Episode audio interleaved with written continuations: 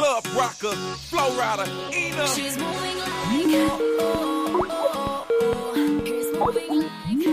Olá, Olá, vamos gravar? vamos, mas hoje eu não estou em Gaspar. Ué, sério? Tá onde?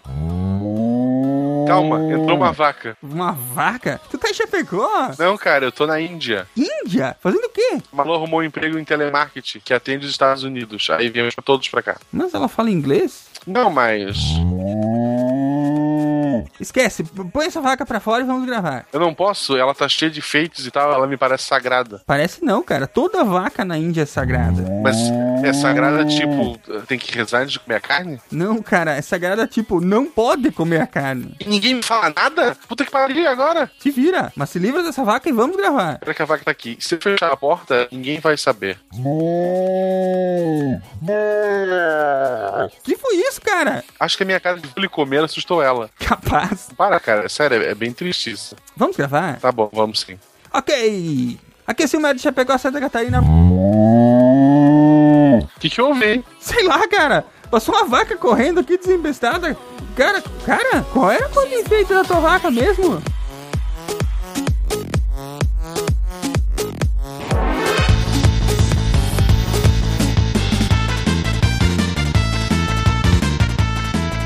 E aí pessoal, aqui é Silmar de Chapecó, Santa Catarina e hoje vai ser mais um daqueles podcasts só na canelada, nomes absurdos, sopa de letrinhas que eu nunca consigo falar. Ou seja, ninguém teve tempo de estudar a pauta. Né, eu até tentei ler, mas os meus olhos eles são seletivos. Quando eu chego nos nomes, eu, eles pulam. Eles, eles leem qualquer coisa, tipo, aglomerado de letras, aí continua a leitura, sabe? Não? É, é que você é especial, Silmar. É, sou especial, mas muito amado. A minha mãe sempre me falava isso. É dislexia o nome disso, É tá? dislexia? É dislexia. Eu tenho uma dislexia Sim. seletiva, então. Né, igual o, o Holmes. Ignora o que não é interessante. Exatamente. Pega só a essência. De Gaspar Santa Catarina, que é Marcelo Guaxinim. E Churato é muito melhor que a Cavaleiro do Zodíaco. Ai, ai, ai, ai. Nossa Ó, polêmica. Bom, eu não gosto de nenhum dos dois, então. Nem eu. Eu gostava de Churato, mas não precisa insultar o Cavaleiro do Zodíaco pra, pra gostar de Churato. Cara, é melhor desenhado, é melhor animado, a história é melhor, tudo, tudo é melhor no, E no tinha Churato. história, tinha história naquilo, pelo amor Tinha, de Deus. tinha, todo Nenhum baseado dos dois na- tinha história. Não, tinha sim. Não tinha, Ah, não. não fale isso. Cara, é a história de dois rivais que se, que se estapeiam a série inteira. é, que nem o, o- é que nem o resumo do Zé Wilker sobre Matrix. que também tem a ver. Aqui é Matheus, professor Barbado de Curitiba, Paraná. E Hare Krishna, Hare Rama, Hare Rama, Hare Krishna, Hare Krishna. Isso vai me dar pesadelos por semanas. Sabia que alguém ia soltar essa. Tava demorando. Aqui é Fernando Malta, de São Paulo, e hoje conheceremos um pouco mais da Índia, saberemos que ela é um pouco mais do que o Kama Sutra, o Apu dos Simpsons e Homens no Telemarketing. Boa. E o Rajesh. E o Rajesh. Aqui é o Ronaldo de São Paulo e.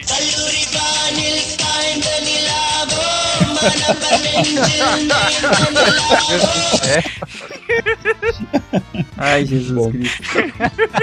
Aqui é Igor Alcântara de Los Angeles e Vichar Parman Gnaan. A informação é a máxima sabedoria. Ah, algu- alguém veio trazer cultura pra essa Alguém coisa trouxe uma vela nessa escuridão. aqui. Muito obrigado. No de China também ele foi o único que fez alguma coisa que não seja piadinha. O Igor tem essa tendência. Eu não tenho graça por isso. É Igor é uma- o salvador da pátria. Boa noite, ouvintes. Aqui é o Tarek Fernandes de Anápolis e desenrosque a lâmpada, desenrosque a torneira, balança a cintura e parabéns, você aprendeu a dança indiana. Isso faz mais sentido vendo, mas tá. Não, não, fez sentido, fez sentido. Tenta em casa. Ouvintes, façam o vídeo da dancinha indiana e manda pra gente. Vocês estão ouvindo o SciCast, o podcast sobre ciência mais divertido da internet brasileira. Science World Beach.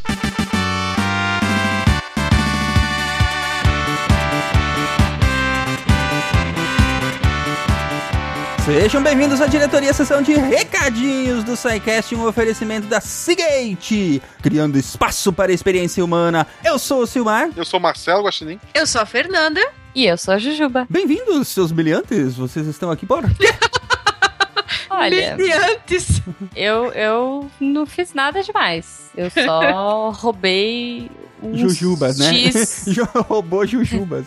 É, eu- na verdade, a Fê mandou uma foto aí de, de umas jujubas e tal, do aniversário da Maria. Eu só peguei algumas, mas Ah, eu tá. não sabia que Você era. roubou jujubas do Instagram. Foi, não, não podia? Eu tava brincando de roleta russa escolar.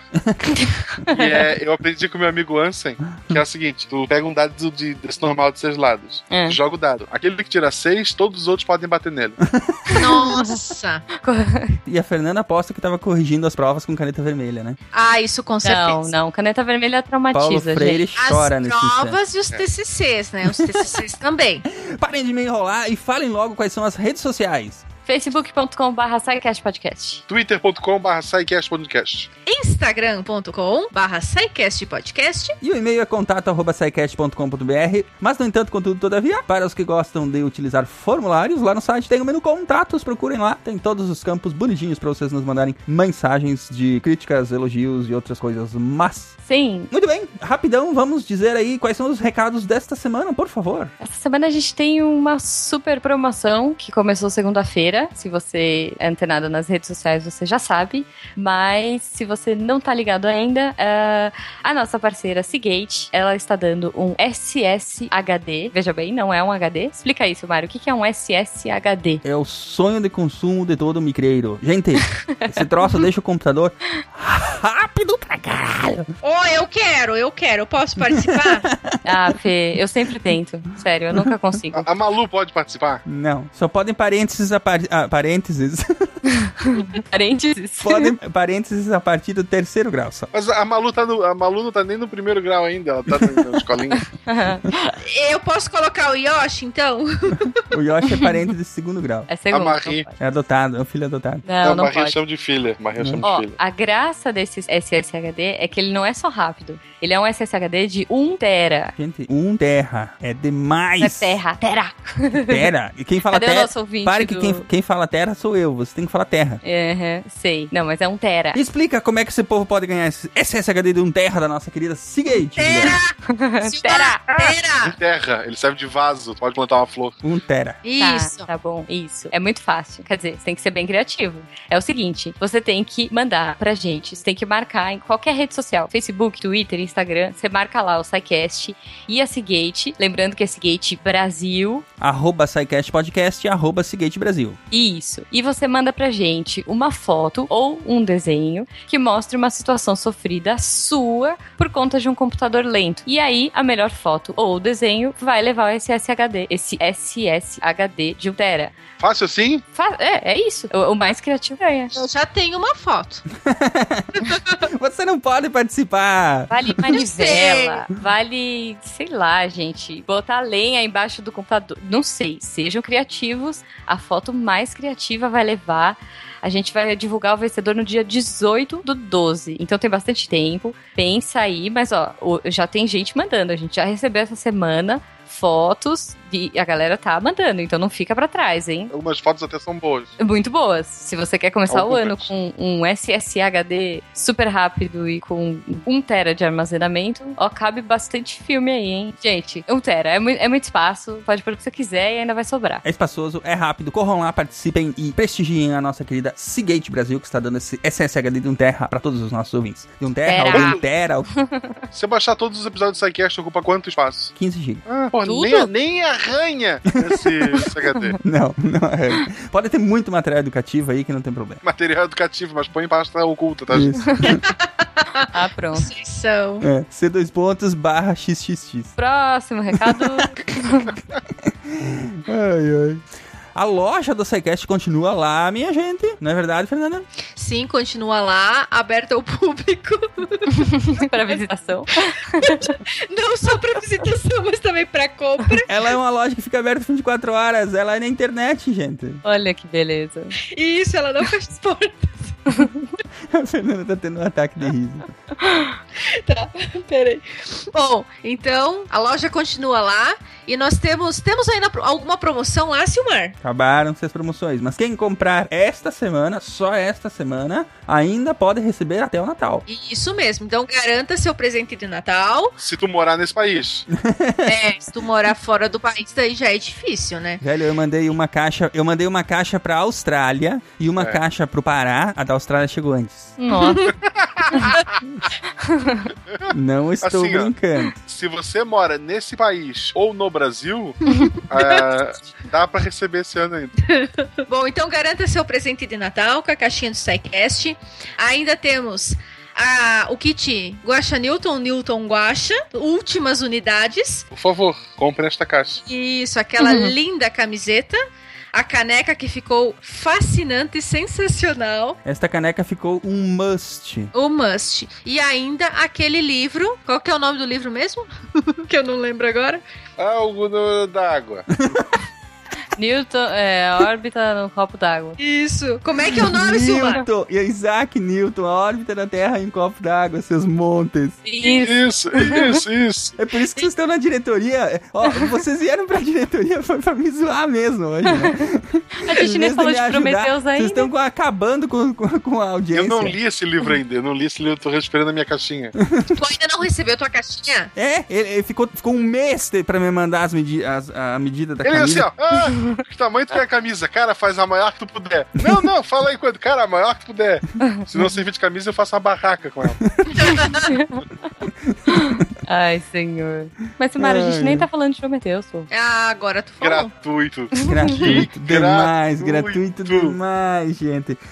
Que ai, gratuito. ai, ouvintes, olha o que eu tenho que suportar pra fazer esse programa pra vocês. Vão lá, compre na loja, participe da promoção e vamos pra esse episódio que está sensacional. Chega de enrolação. Digam tchau, gente. Tchau. Tchau, gente. Tchau nada, até daqui a pouco.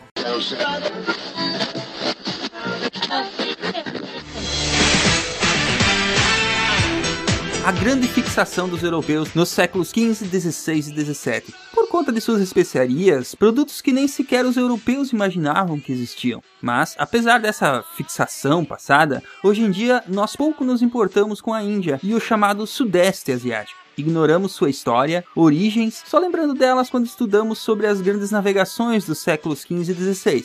A Índia sempre teve um impacto importante não só na história regional, mas também na história do Ocidente. Lembre-se de Alexandre, o Grande, e sua tentativa de conquistá-lo. Lembre-se dos comerciantes mesopotâmicos comprando e vendendo produtos das cidades antigas indianas de Harappa e Mohenjo-Daro. Lembre-se do budismo e do hinduísmo e seus impactos como grandes religiões mundiais. Lembrem-se da história antiga da Índia.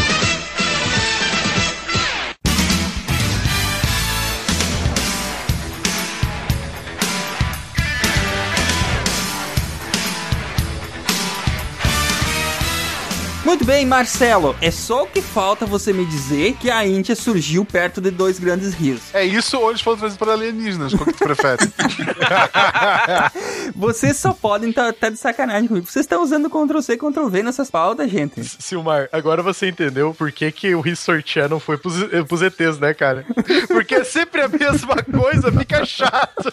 Eles estavam reutilizando os, os cenários já. Ai, ai. Então, Mar- Marcelo, me explica aí, como é que foi que surgiu a Índia? Então, a primeira, a Índia, ela ocupa ali o, o subcontinente indiano, né? Ela tá em cima da placa indiana, o que mostra também que, além de- de- dos povos não terem muita ah, imaginação, as pessoas que batizaram não têm imaginação nenhuma também. Vale dizer que a Índia, na verdade, é um agregado na Ásia, né? Aí fica perto, é uma informação interessante. É, o, assim como a gente falou na China, os rios principais, é, os dois rios principais da, da, da Índia, né, de onde surgiram esses povos, ali, o Ganges e o Brahmaputra. Meu Deus. Putra. Se Putra. preparem que hoje vai ser assim, da assim pra pior. É, a sexualização do comercial de cerveja.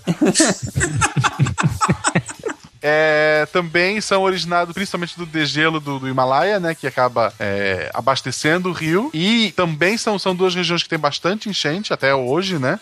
E essa enchente trazia, irrigava o solo e preparava uma região mais ah, agradável para os povos que estavam viajando do que simplesmente é, regiões com rios menores. Tanto tinha uma região com mais caça, com mais espaço para plantar, com mais espaço para pescar.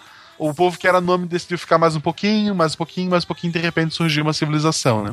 É, é- esse primeiro lugar onde eles surgiram, que, que é chamado de Vale do Indo, né?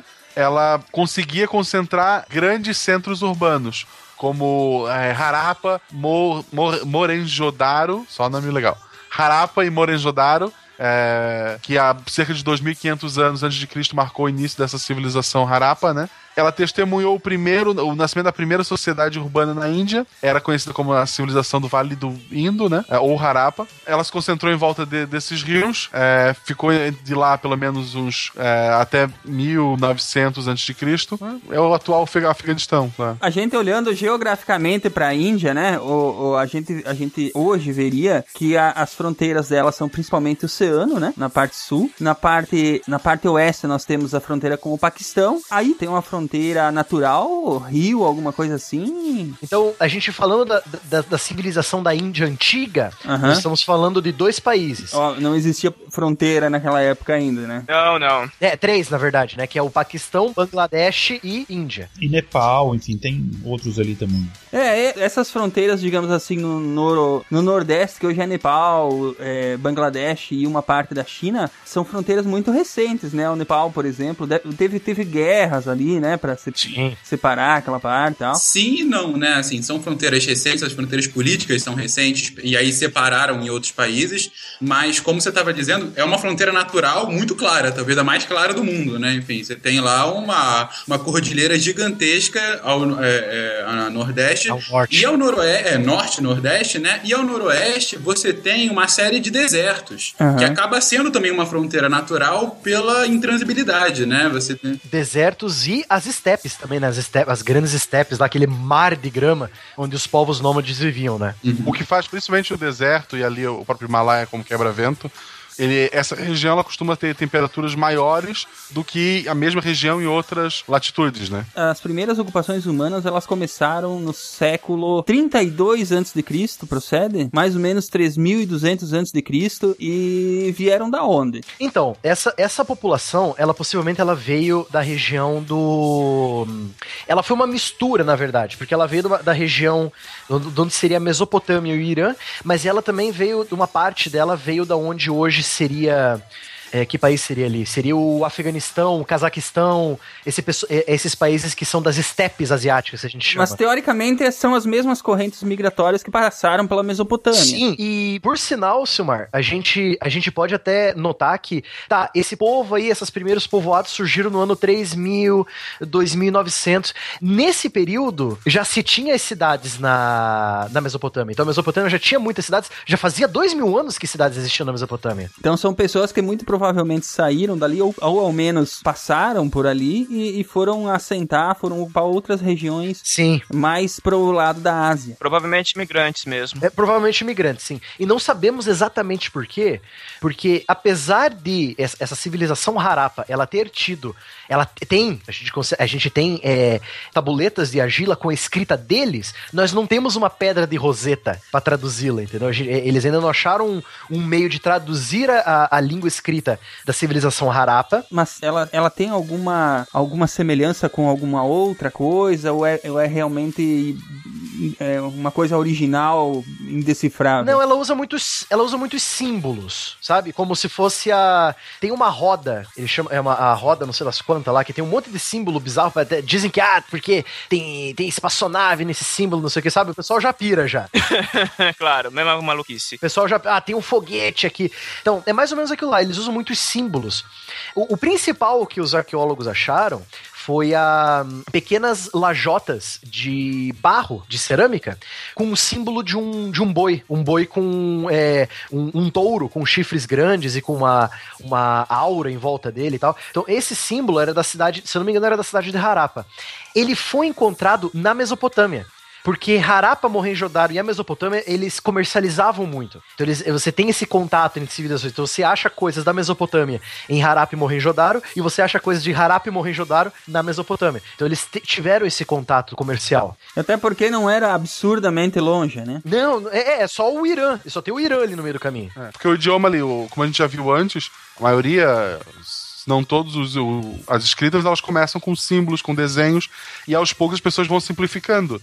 É como se a escrita deles, eles não foram tão preguiçosos quanto os outros povos, que foram trocando desenho por rabisco, e eles mantiveram um negócio mais desenhadinho, devia ser bem demorado tu fazer aquelas plaquetas e, e anotar tudo que eles faziam. O legal é que eles anotavam, né, Marcelo? Sim, sim. Então é uma civilização que tem registro, só que a gente não consegue, não temos um, um- um dicionário, tipo, ah, o que, que esse símbolo de Mohenjo-Daro significa. Nós conseguimos traduzir o, o, o sumérico, a escrita cuneiforme, nós conseguimos traduzir o- os, Os hieróglifos egípcios. é, os hieróglifos e, o- e a escrita demótica egípcia, nós conseguimos. Mas aí a gente ainda não achou aquela coisa que vai traduzir a língua de Mohenjo-Daro e Harappa, entendeu? É porque a gente, a gente sempre pensa, ah, um povo antigo, a gente pensa em coisa mais atrasada. Pô, lá eles, eles faziam casas com tijolos, eles tinham um sistema de, de, de coleta de água, ah, tinha casas com mais de um andar, sabe? Eram civilizações contemporâneas ali, a Egito, a Suméria, e eles tinham uma, uma cultura e dispunham de muitas técnicas né, urbanas que eram parecidas que, encontraram, que a gente encontra lá, né? Então, pelo menos, alguma influência na Mesopotâmia, não só na parte escrita, como na própria parte de, de construção, de organização urbana mesmo, eles copiaram ou aprenderam juntos, né? Sim. Não, e teve coisas até, Marcelo. Isso, por sinal, vai. vai eu acho que o Fernando vai gostar de- de- dessa, dessa curiosidade também. Não sei se ele já sabia ou não. O, o Igor também. É, a- a- primeiro de tudo, a, a cidade de Mohenjo-Daro, ela tem uma característica bem interessante. Os engenheiros que construíram a cidade, eles já usavam o declive e os aclives para tirar o esgoto da cidade. Ah, olha aí. Coisas que, é, coisas que tipo, no- os, os mesopotâmicos ainda estavam tentando fazer, mas não conseguiam direito. O- os Mohenjo-Daro e Harappa já conseguiam fazer direitinho. Uma coisa que hoje em dia não faz direito, né? No caso, eles usavam pra jogar no rio, né? Né? Não, mas eles jogavam. Não é que eles jogavam no rio, eles jogavam muito pra frente no rio e no rio já desaguando no mar. Isso, ou, ou, na, ou, ou na próxima cidade, né? Eles que se Como não tinha próxima cidade, né? Mas de qualquer forma, os primeiros assentamentos foram exatamente no norte, no que hoje é a fronteira com o Nepal, né? O Harappa e Mohenjo-Daro, eles são onde hoje é o Paquistão, porque o rio Indo e o, é, é- por exemplo, assim, tem um ponto, tem um certo ponto em que o rio que vem lá do Himalaia, ele se divide em dois, se eu não me engano. Um é o Ganges, o outro é o Indo, que é onde nasceram Mohenjo-Daro e Harappa. É, e tem que eles tinham que tomar cuidado com o sistema de esgoto de sempre jogar no Indo, porque se fosse no Vindo, ele voltava. Formação mandala, a face do pássaro selvagem. Tá, continuando falando da água, por que que eles, eles jogavam, tipo, quando a água, eh, não jogavam da onde a água vinha, eles jogavam da onde a água estava descendo já pro mar, Silmar? Porque a água é uma coisa muito presente na cultura. Mas o Marcelo explicou agora, porque a água tava indo. Também. Também. Mas assim, a água é uma coisa muito presente na cultura. Desde aquela época, na, na cultura dos indianos. O, o- a gente vai falar mais pra frente, né, Fernando, sobre o hinduísmo, né? E a partir do século XX, o esgoto também, né? É, também. isso. E o interessante, Silmar, é que assim, é, você, vocês, pessoal, vocês conseguem tipo, tentar adivinhar qual seria a maior construção na cidade de Harappa e Mohenjo-Daro, baseado no que a gente já estudou dos povos antigos? Qual que seria a maior construção? Era aqueles reservatórios de água? É. Hum, quase. Os canais? Sistema de canais, sistema de esgoto. Uma casa de banho. Boa. A maior construção que eles acharam, lógico, construção, tipo, a fundação da construção, né? Eram gigantes casas de banho. Que não tinha, tipo, não era uma coisa, é, é, tipo, de, de limpeza, higiene pessoal. Mas era uma coisa mais espiritual. Porque há registros de, tipo, desde essa época de Mohenjo-Daro e Harappa, que esse povo, ele se preocupa muito com a espiritualidade e o, a religião dele sempre envolveu água. Né, Fernando? A água é algo que está incrustada na- no nascimento de qualquer civilização, como a gente tá vi- tem visto em todos os últimos episódios de história do SciCast, né? É, mas especialmente para os indianos e, na verdade, para o Sudeste Asiático como um todo, a água tem um- um- uma, uma ligação muito próxima com a, a sua espiritualidade. E assim, é, você tem algumas tentativas de explicação para isso. Uma delas, é, é, enfim, é, é a questão do próprio clima do local, né? Que diferentemente é, do- do- das civilizações europeias, enfim, você tem uma, uma região, a Índia em específico, que você tem calor praticamente o ano todo. E um calor, dependendo da região, muito úmido, que é aquele, aquele calor de Manaus, calor de Belém, né? Aquela coisa que não sai de você nunca. É, como eu falei, principalmente por causa do deserto, da- da- mesmo na, na mesma é, latitude, outra região na Europa, na mesma latitude, ela tem temperaturas bem menores. Sim. Então ali é diferenciado. É, mas eles estão eles estão na, na, na questão da, da latitude aí, eles estão mais ou menos onde é o deserto da, na África, por exemplo, né? O, o deserto do Paquistão, é tudo meio... É, Não, é é- mais alto, né? É um pouco mais alto, mas aí é o Himalaia que, que funciona, né, como barreira natural pra maritimidade, né? Ah, sim. Aí por isso, por isso no caso aumenta a umidade, né? Aí nessa, nessa região, Bangladesh, por exemplo, a floresta tropical foda, não é? Bangladesh, a própria Índia, né? em cima era, tinha muita floresta, né? Enfim, é, É, e assim, a Índia como é hoje, ela é bem diferente daquela época. Acredita-se que o uso do solo e tal, é, é- a parte da vegetação hoje ela é, é, é mais escassa, tu, tu encontra menos, o solo não é tão bom quanto era né, naqueles tempos. E, e tem uma- uma- um segundo motivo dessa ligação espiritual maior com a água, que é ah, o fenômeno das monções, né? É, tem que lembrar que ah, todo o Sudeste Asiático, inclusive ah, a parte da Índia, em especial o Sudeste da Índia, ele sofre com as monções, monções é, anualmente, né? Então, ou seja, seis meses de chuva em extremo, seis, vezes, seis meses de muita seca. Ah, ou seja, a questão dessa, dessa temporalidade da chuva e essa, essa relação que ela acaba criando com as próprias civilizações começam a ficar na própria construção social do, do que é a civilização. Ou seja, é, a, a minha civilização depende daquela chuva que vai vir daqui a seis meses. Ou agora que a gente tem seis meses de mais seca e tem que é, é, rezar aos nossos deuses para que ela venha de fato daqui a seis meses. A gente está falando de civilizações pré-científicas em que a questão da crença, dos mitos, acaba sendo se eu rezar muito, daqui a pouco vai voltar a ter chuva. Ou eu- eu- então, assim, acaba tendo um- uma interligação muito mais próxima com relação à água também por conta disso. E a própria Mesopotâmia, como a gente viu lá no outro cast, eles também tinham as divindades ligadas ao rio, que lá eram bem mais. é, eles não seguiam mais esse padrão dos seis meses, seis meses, né? Eles eram bem mais instáveis. E, então a influência da religião da Mesopotâmia provavelmente teve ali, pelo menos o- no, no ponto inicial, para a cultura hindu, né? É, no Egito também, né? A, a subida e descida do, do Nilo era muito importante para as crenças dele. Se tu for ver crenças no mundo todo, ah, o trovão, o sol, o rio, é porque eram coisas que influenciavam a vida de- das pessoas tão diretamente que eles tinham que tentar uma explicação e acabar cair na divindade, né? Por isso que E era relativamente previsível também, né? Hoje em dia tem que ter a divindade do Wi-Fi, né? Pra que a internet não caia, né? Sim, sim. Como é que é o- aquele livro, aquele livro do Neil Gaiman, Deus dos Americanos? Os americanos, é, É, isso. que, que tem. que para as coisas novas aparecem deuses novos, né? Tipo, Deus da estrada, o Deus da. um monte de coisa. Será que já tem Deus do podcast? E não só é, para você poder é, prever alguma coisa, mas também para você tentar controlar alguma coisa, né? A questão de você associar deuses a elementos, fenômenos da natureza e rezar para esses deuses ou fazer rituais, sacrifícios, é uma tentativa é, desde os primórdios das civilizações de você tentar controlar os fenômenos naturais. Ou, se tu tiver um conhecimento bom do que tá acontecendo, controlar as pessoas, como foi feito no Egito. Como foi feito no Egito, exatamente. E foi, e foi essas, essas secas prolon- prolongadas que você falou, Fernando, que acabou realmente atingindo a, a civilização de Harappa e Mohenjo-Daro. Então, é, imagina assim, o território que essa, essa cultura, essa civilização atingiu, Pega o mapa lá, pega seu mapa mental. Imagina assim, você tem a Índia ali e você tem o Paquistão. Então você imagina assim, a área de influência da cultura Mohenjo-Daro e Harappa, ela atinge o quê? O Paquistão inteiro e um pedaço ali da fronteira da Índia. Essa, essa é o alcance da cultura Harappa. Então eles, eles se expandiram bastante até para um povo quase é, eles quase pegaram o mesmo tamanho que era a Mesopotâmia na época. Então se você comparar em questão de tamanho a área de influência a área de influência de Harappa foi a mesma de- da- dos povos da Mesopotâmia. É, houve uma seca muito prolongada.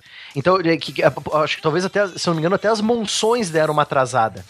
E o povo ficou com medo. Eles começaram a. E isso foi lá é, em meados do segundo milênio, ou seja, lá em meados de. O que, que seria o segundo milênio? 2000 antes de Cristo, né? né? 2000 antes de Cristo.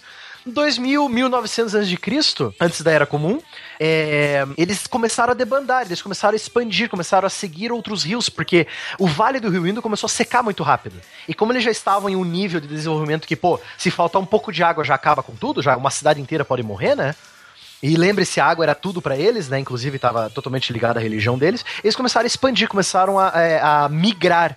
E aí um, um pouco desses aí migraram, pegaram o rio Ganges ali, começaram a ir mais pra dentro da Índia, mais pra direita, entendeu? E lógico, invasões de povos do norte também é, ajudaram eles, eles fugirem também. Eles, no caso, eles saíram do que hoje seria mais ou menos Nova Delhi e, e foram mais pro lado do que hoje é, é Bangladesh, né? Sim, eles foram mais sentido sentido sudeste, sentido sul. Buscando uma- um, um lugar melhor com mais água. Porque, como a água deles estava, é, estava atrasando no, no Vale do Rio Indo, eles começaram a ir para, é, a caminho do Rio Ganges, né? Eles começaram a seguir o Rio Ganges. É, porque ou era isso ou morrer todo mundo, né? Porque tu não ia ter alimento pra todos ali, tu ia começar a ter problemas. Então, alguns mais presos à terra ali, ou que já tinham alguma coisa, ficou, e o cara não tinha tudo nada pra perder, juntou a família, juntou os vizinhos e foi embora. Procurar paragens mais verdes, por assim dizer. E é uma, uma, uma curiosidade também pela queda dessa cultura, cultura harappa.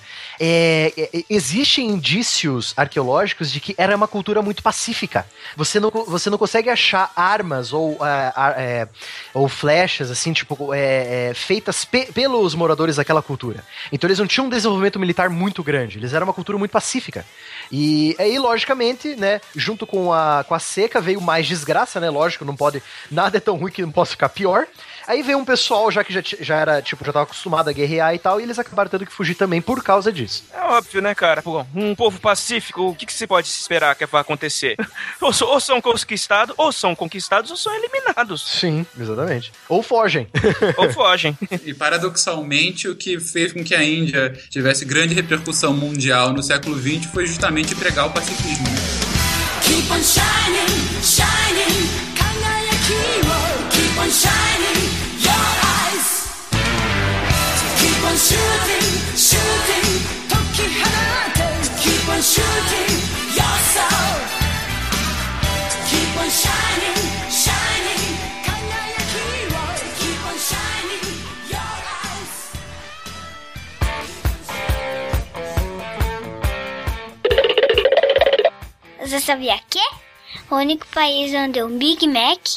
o principal sanduíche da cadeia de fast food McDonald's, é diferente é na Índia.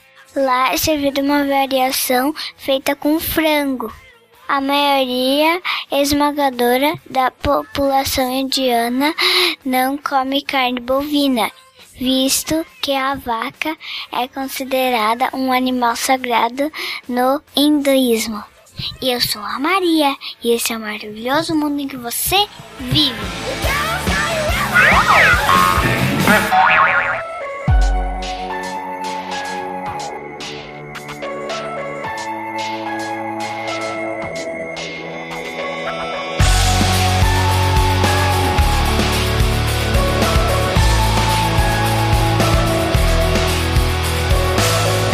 Muito bem, como é que a gente avança daqui? Contextualmente falando, aí eles já tinham as divindades deles e tal, como é que entra a questão da, da, da civilização védica aqui pra eles? É, antes de, de entrar na, na- na civilização védica, só um- uma rápida disclaimer, assim, que a gente até também fez no episódio de China, com relação a essa questão da- da- das civilizações, das eras, né, enfim, de- das dinastias, no caso da China. Dessa complicação que é estudar a história do Oriente, né? Exatamente, exatamente. É, No caso da Índia em específico, a, a historiografia indiana é fortemente influenciada ah, pelo, pelo, pela época do colonialismo inglês. Você vê que os primeiros escritos mais conhecidos, assim, tentando definir metodologicamente o que foi a história ah, ah, da, civilização indiana, vem dos, dos ingleses. Você tem um, um autor ah, chamado James Mill, que é, é, ele escreveu no, no século XVIII ainda, foi o primeiro a tentar categorizar, o primeiro, digo, que chega ao Ocidente. Provavelmente você teve escritos anteriores, enfim, que não, não são tão conhecidos, mas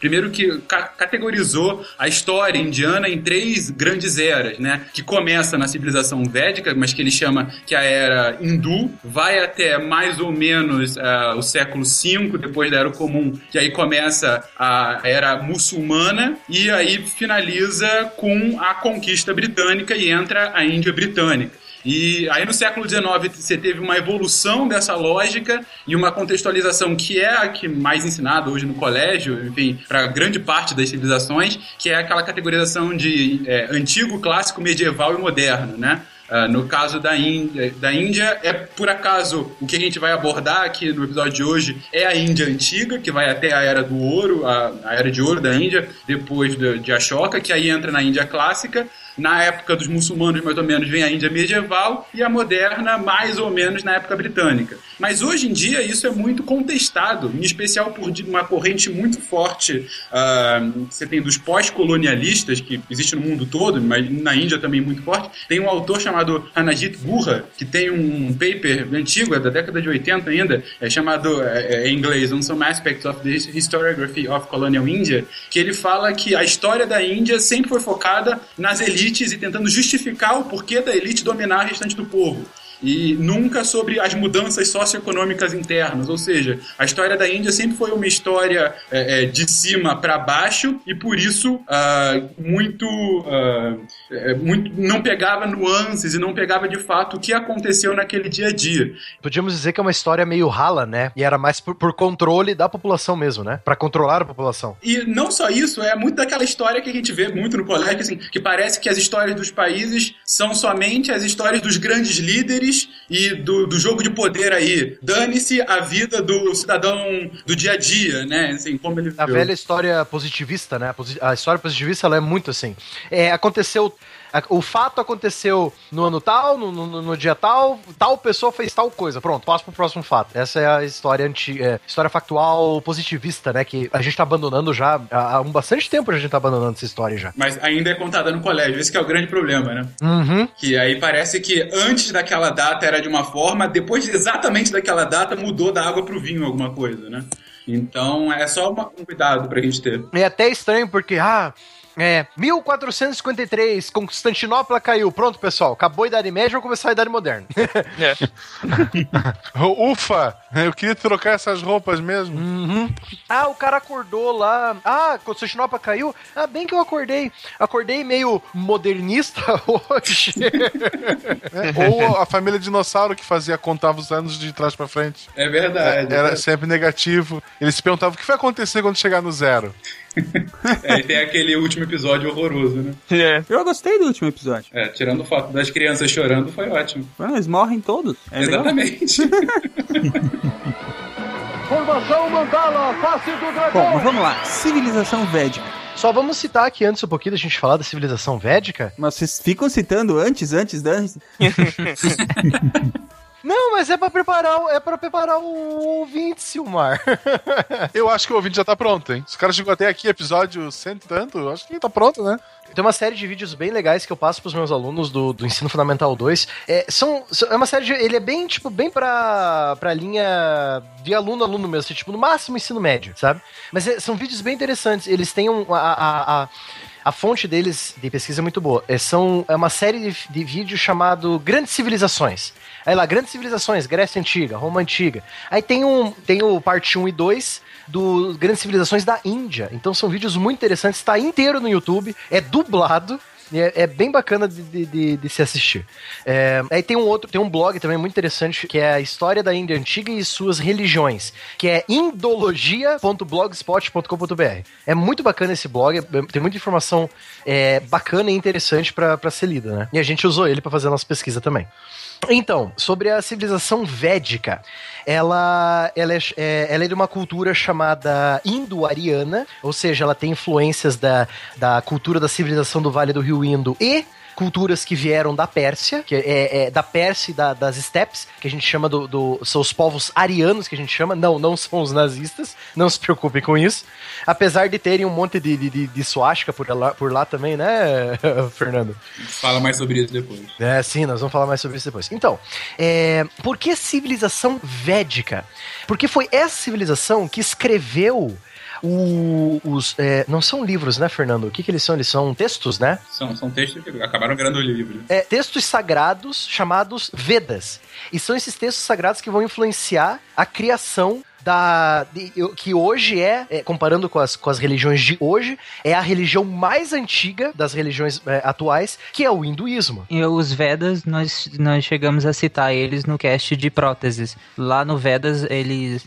É, Eram vários livros, né? Vocês vão falar aí, mas alguns eles, eles descreviam bem a cultura, né? E o ambiente, o dia a dia da- das pessoas. E aí tinham descrições bem precisas de próteses lá. É bem interessante, a gente citou isso no cast de próteses. Muito bacana, muito bacana. Bom, é, só para a gente contextualizar, o- a palavra Veda no sânscrito antigo significa conhecimento. Então eles são basicamente livros sobre conhecimento. Conhecimento é, dos costumes, de rituais, é, de, do dia a dia daquela, daquela civilização, mas principalmente conhecimento religioso. E eles são os textos mais antigos da, da literatura hindu. Né? Inclusive eles acreditam que o próprio deus é, Brahma, e não estou falando da cerveja, é, foi que escreveu é, esses livros. Né? E são quatro o- o- os livros Veda: é o Rig Veda, Samaveda, Yujur Veda e Atharveda. Atharvaveda. É, esses quatro livros, cada um deles, ele tem quatro partes, né? quatro, digamos, coleções de textos. Cada um deles, que são as Samhitas, que são basicamente um coletâneas de mantras e bênçãos, é, são versos mais ligados à parte religiosa e são os textos mais antigos de todos os Vedas. Eles estão ali entre 1700 e 1100 antes da Era Comum. Ah, tem o, o segundo, digamos, subtipo né, dentro de cada um desses livros, os ah, ou segunda parte né, dentro de cada um desses livros. Os Só pra situar um pouquinho o, o, o, o ouvinte, né? Eles foram escritos então lá por mil, 1700 que você falou, né? 1700, 1600? Sim, sim. Então lá for- foram lá por uns 200 anos depois da, da dispersão da civilização de Harappa, né? Então Sim, a gente sim. já pode ver essa. Então levou 200 anos para uma nova é, uma nova cultura, uma alta cultura indiana se desenvolver e fazer esses livros, essa- essas anotações muito importantes, né? É, e quando eu digo entre 1700 e 1100 é porque são vários textos escritos em diferentes épocas, né, que formam essa, digamos, vamos só para simplificar chamar de como se fosse é,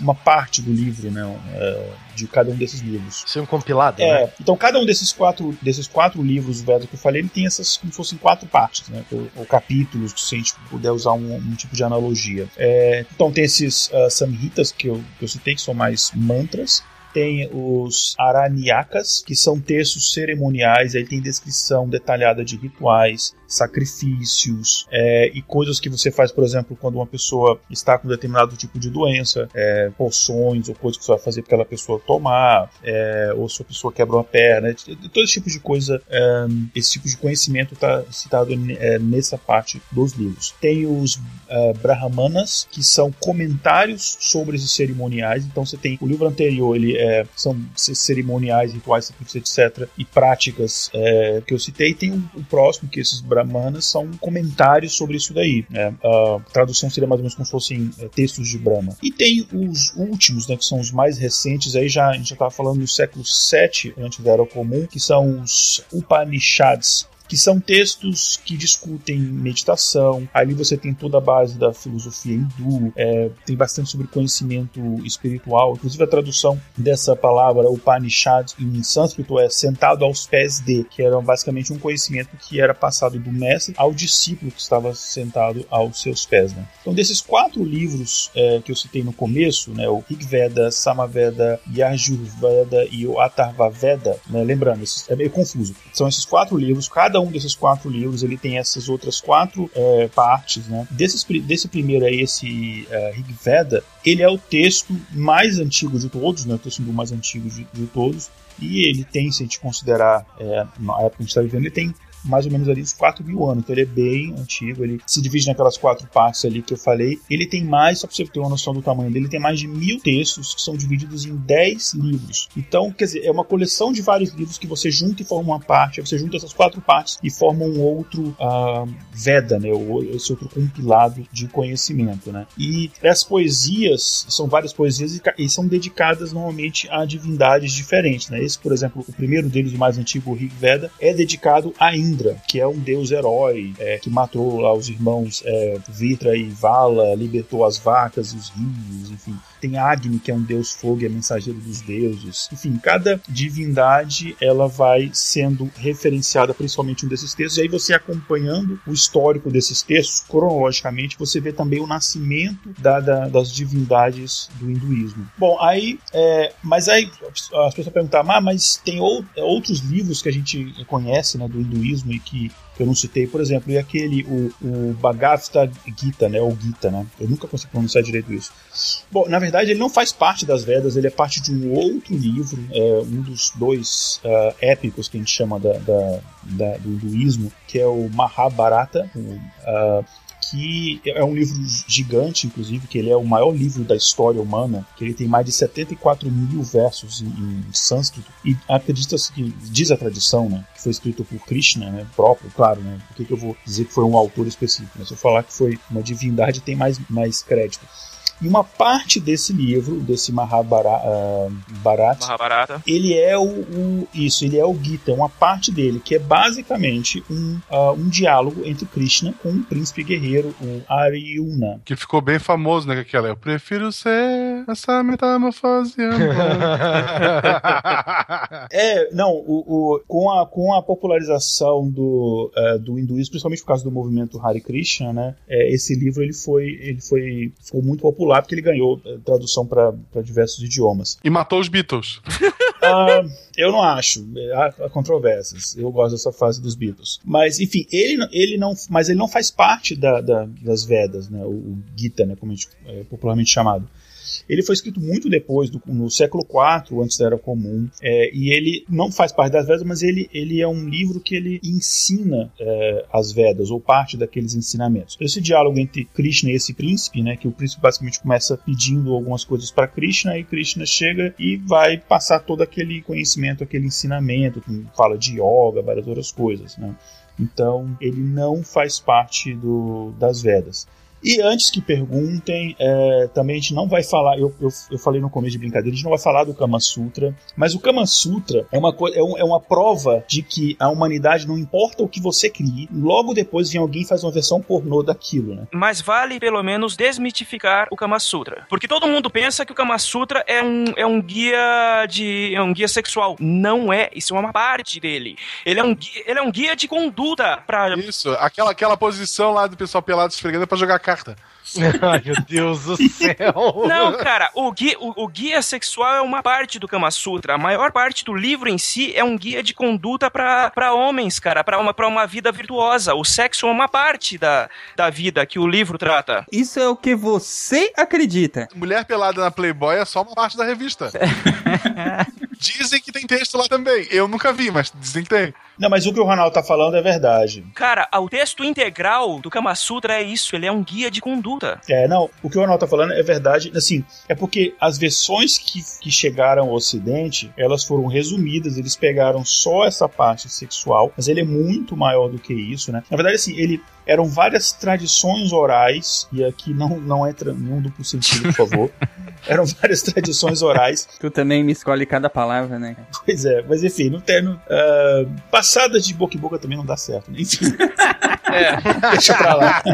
Piorou, tá piorando. Eram várias tradições, ponto, que uh, as pessoas conheciam uh, de forma não escrita, e aí depois elas foram passadas para um livro, e não há certeza disso, mas que foi por um estudante chamado Vatsyayana, e ele tem vários textos e parte dele fala sobre isso. Né? O Kama Sutra é o tratado sobre o desejo, ou o tratado sobre o amor, dependendo da, da tradução que você faz do sânscrito, do sânscrito. Mas ele tem, por exemplo, texto que ensina você a preparar é, óleos aromáticos, ensina como, por exemplo, o homem deve tratar a mulher no dia a dia, é, e tem várias outras coisas. Mas aí, claro, o Ocidente pegou, não, eu quero pegar só a parte por porque essa parte aqui vai vender mais. É, mas ele é bem mais do que isso. E nesse tratamento, vocês sabem mais ou menos como que era? É, a instrução em relação ao tratamento em relação à mulher? Em casa, de vez em quando, ela, ela pode até falar. Não, então já vinha de, desse livro ou é uma construção a partir mais pra frente? Não, acho que veio Esse... depois, né? Veio bem depois. O, o, próprio hinduísmo é bem patriarcal, na verdade, né? É, inclusive o falam-se que, que a- o sistema de castas indiano, que vigora ainda hoje, né, enfim, é formal ou informalmente, é uma construção do hinduísmo, né? Então, é, é, não, não, nunca li o Kama Sutra. É, pra mim tá ainda parecendo muito uma Playboy ainda, tô com o Marcelo quanto a isso. Mas viu as fotos, né? Não, nem as fotos. As fotos, as fotos folheou, folheou, folheou. Mas é, é, com relação a tratamento, enfim, você tinha muito a questão da, da submissão feminina, é muito clara isso pro, pro hinduísmo, tanto que ah, uma das, uma das é, características muito forte é, da, da- da civilização indiana, independente é, de qual seja a época, é que desde essa é- desde mais ou menos o século ah, 10 antes de Cristo, você tem uma tradição forte de casamentos muito cedo, é, pós-menstruação, basicamente, né? Porque era para evitar que a mulher se sujasse na sociedade. Então você já, já tinha a questão de casamentos é, pré-definidos, é, é, de, de pré-arranjados, né? E casamentos cedos e a questão da, de, de, de muitos filhos também para mostrar que a mulher está exercendo o papel dela na sociedade, que é de parideira, no fim É, do e dia. filhos homens, né? Porque filho mulher, na verdade, é só prejuízo pra família. né? Exatamente, exatamente. E assim, pro Kama Sutra funcionar, tinha que ter submissão, porque em hipótese nenhuma tu ia convencer a mulher a botar a perna atrás da orelha. Então, levanta a perna esquerda até ficar atrás da tua orelha. Isso, isso. Agora Se você é outra. praticante de yoga, enfim, isso aí é tranquilo, né? Estica, estica o braço e cuspe fogo também, né? Então, isso que vocês falaram é verdade, mas comparado com outras eh, civilizações da época, ele era menos eh, desrespeitoso com a mulher do que outras civilizações. Claro que é muito diferente do que a gente tenta buscar hoje no Ocidente, mas era bem, era bem diferente. Por exemplo, eh, a- o, o papel do homem, pelo menos segundo ensinava o, o Kama Sutra, era tentar agradar e dar, dar prazer para a mulher. Não, não falando apenas de sexual, é prazer mesmo de trazer a felicidade para a mulher que, que ele escolheu para ser sua esposa, né, para sua esposa. E então havia também essa preocupação. É claro que isso havia um determinado limite que é, é, uma sociedade patriarcal, a mulher ela tinha é, devia obediência ao marido, mas não era uma, uma sociedade que a mulher era tão oprimida assim, é, como por exemplo em, em outras civilizações. É tanto que na, na maioria das passagens, a mesma parte sexual do, do próprio Kama Sutra, é, a preocupação é muito com o prazer da mulher. E não é visto a mulher simplesmente como um objeto para dar prazer ao homem, é como o homem vai proporcionar prazer à mulher. E ensina como ele deve dar banho nela é, antes, enfim, da, é, enfim, vocês entendem. É, então, era, era sim, mas eu acho que era menos do que outros. Bom, e tudo, todos esses livros aí, eles foram escritos é, em sânscrito, né? Inclusive é uma língua utilizada é, em algumas situações na Índia até hoje. É, os textos sagrados, geralmente, né? Isso, é. As raízes deles são bem antigas, né? Como a gente viu, eh, os escritos aí datam do segundo milênio antes da Era Comum. E é uma língua eh, indo-ariana, né? Ela tem raízes ali do próprio indo-europeu. Inclusive, eu, ah, eu estudei durante muito pouco tempo, né? Porque depois eu tive que... Eu fui... Eu me vi obrigado a, a abandonar, mas eu estudei durante muito pouco tempo sânscrito, né? Eu tinha curiosidade eh, sobre a, a cultura eh, indiana, eu tinha curiosidade sobre ah, o próprio hinduísmo ah, e to- todas as religiões que ou, ou vertentes do hinduísmo, né, que, que envolve essas crenças. E aí isso tem muito tempo. Isso foi ah, 95, 97, 98. Durante quase dois anos eu frequentei toda semana um, um templo Hare Krishna lá em Brasília, onde eu morava. Nunca acreditei naquilo, eh, mas enfim, apesar de não acreditar em nada, né, apesar de ateu, eu sempre tive muito curiosidade em relação às religiões. Sempre achei interessante como um, mais um conhecimento mitológico. Eu acabei frequentando, não porque eu acreditasse, mas porque eu queria aprender a tocar cita, e aí lá eles tinham cursos de graça, e porque eu queria aprender sânscrito, que eu achava é, interessante. Ah, uma língua legal, vou aprender. Daí eu comecei, eu estudei algumas coisas e tal, mas aí eu não pude continuar, porque para eu poder continuar, eu, eu vi uma- algumas coisas muito básicas, consegui, enfim, não lembro nada, né, praticamente, mas para continuar eu teria que me converter e tal. Mas Tu raspou a cabeça e fez aquele rabinho de cavalo, não? não, eu, eu cheguei a, eu cheguei a raspar a cabeça, não, mas não fiz o rabinho de cavalo, porque eu não cheguei a me converter. Mas durante esse tempo eu cheguei a, a- a adotar algumas dos, dos- alguns dos preceitos dele, por exemplo, a, a dieta, né, eles não comem, é uma dieta vegana, né, porque eles não comem nem ovo. É, também não, é engraçado, eles não comem cebola nem alho, sei lá, enfim. É, por algum motivo. É, mas uma coisa que eu notei que, é, por mais que sejam línguas muito diferentes, eu notei determinadas palavras, determinadas expressões, determinados sons que lembram as línguas é, ocidentais, eu lembro a maior parte das línguas. Por exemplo, os números, eu lembro, era é, Ekan, Duvei, Trini, Capvare, Panchu, Shirt, Septo, Asto, Novo, Deixou, são números de 1 a 10.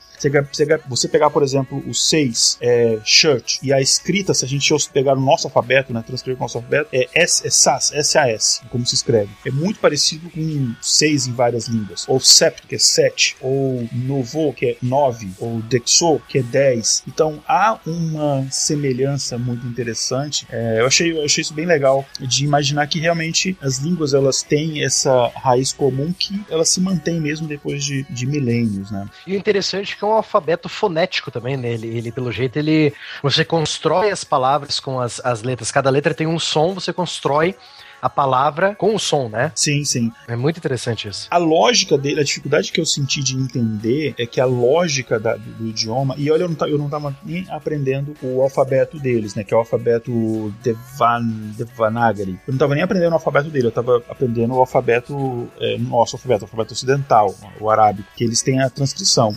E mesmo assim é complicado. Por exemplo, eles têm 34 vogais. Meu Deus. Pois Caramba. é. E tem 34 consoantes. E eles têm um, um, conceito chamado consoante conjunta, que eles combinam diferentes consoantes e aquilo dá uma outra consoante. Que aí eles têm mais de, mais de, de mil nossa consoantes mas assim, as principais. Mas se você pegar essas 34 vogais e 34 consoantes básicas, você consegue. É, você consegue, enfim, ler os textos. É, você consegue se virar bem. Eu não consegui, não cheguei nisso daí. Onde é que tá o erro na frase essas 34 consoantes básicas?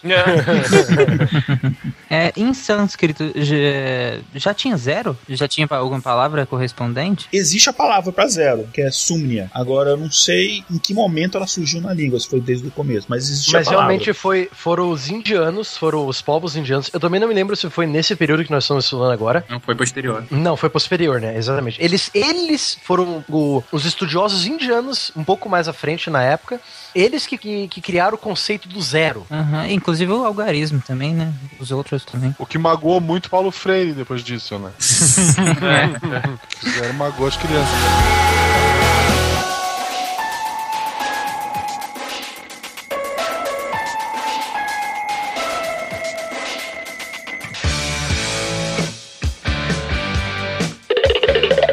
Você sabia que a maior democracia do mundo é a Índia? A cada eleição, cerca de 815 milhões de pessoas vão para as urnas.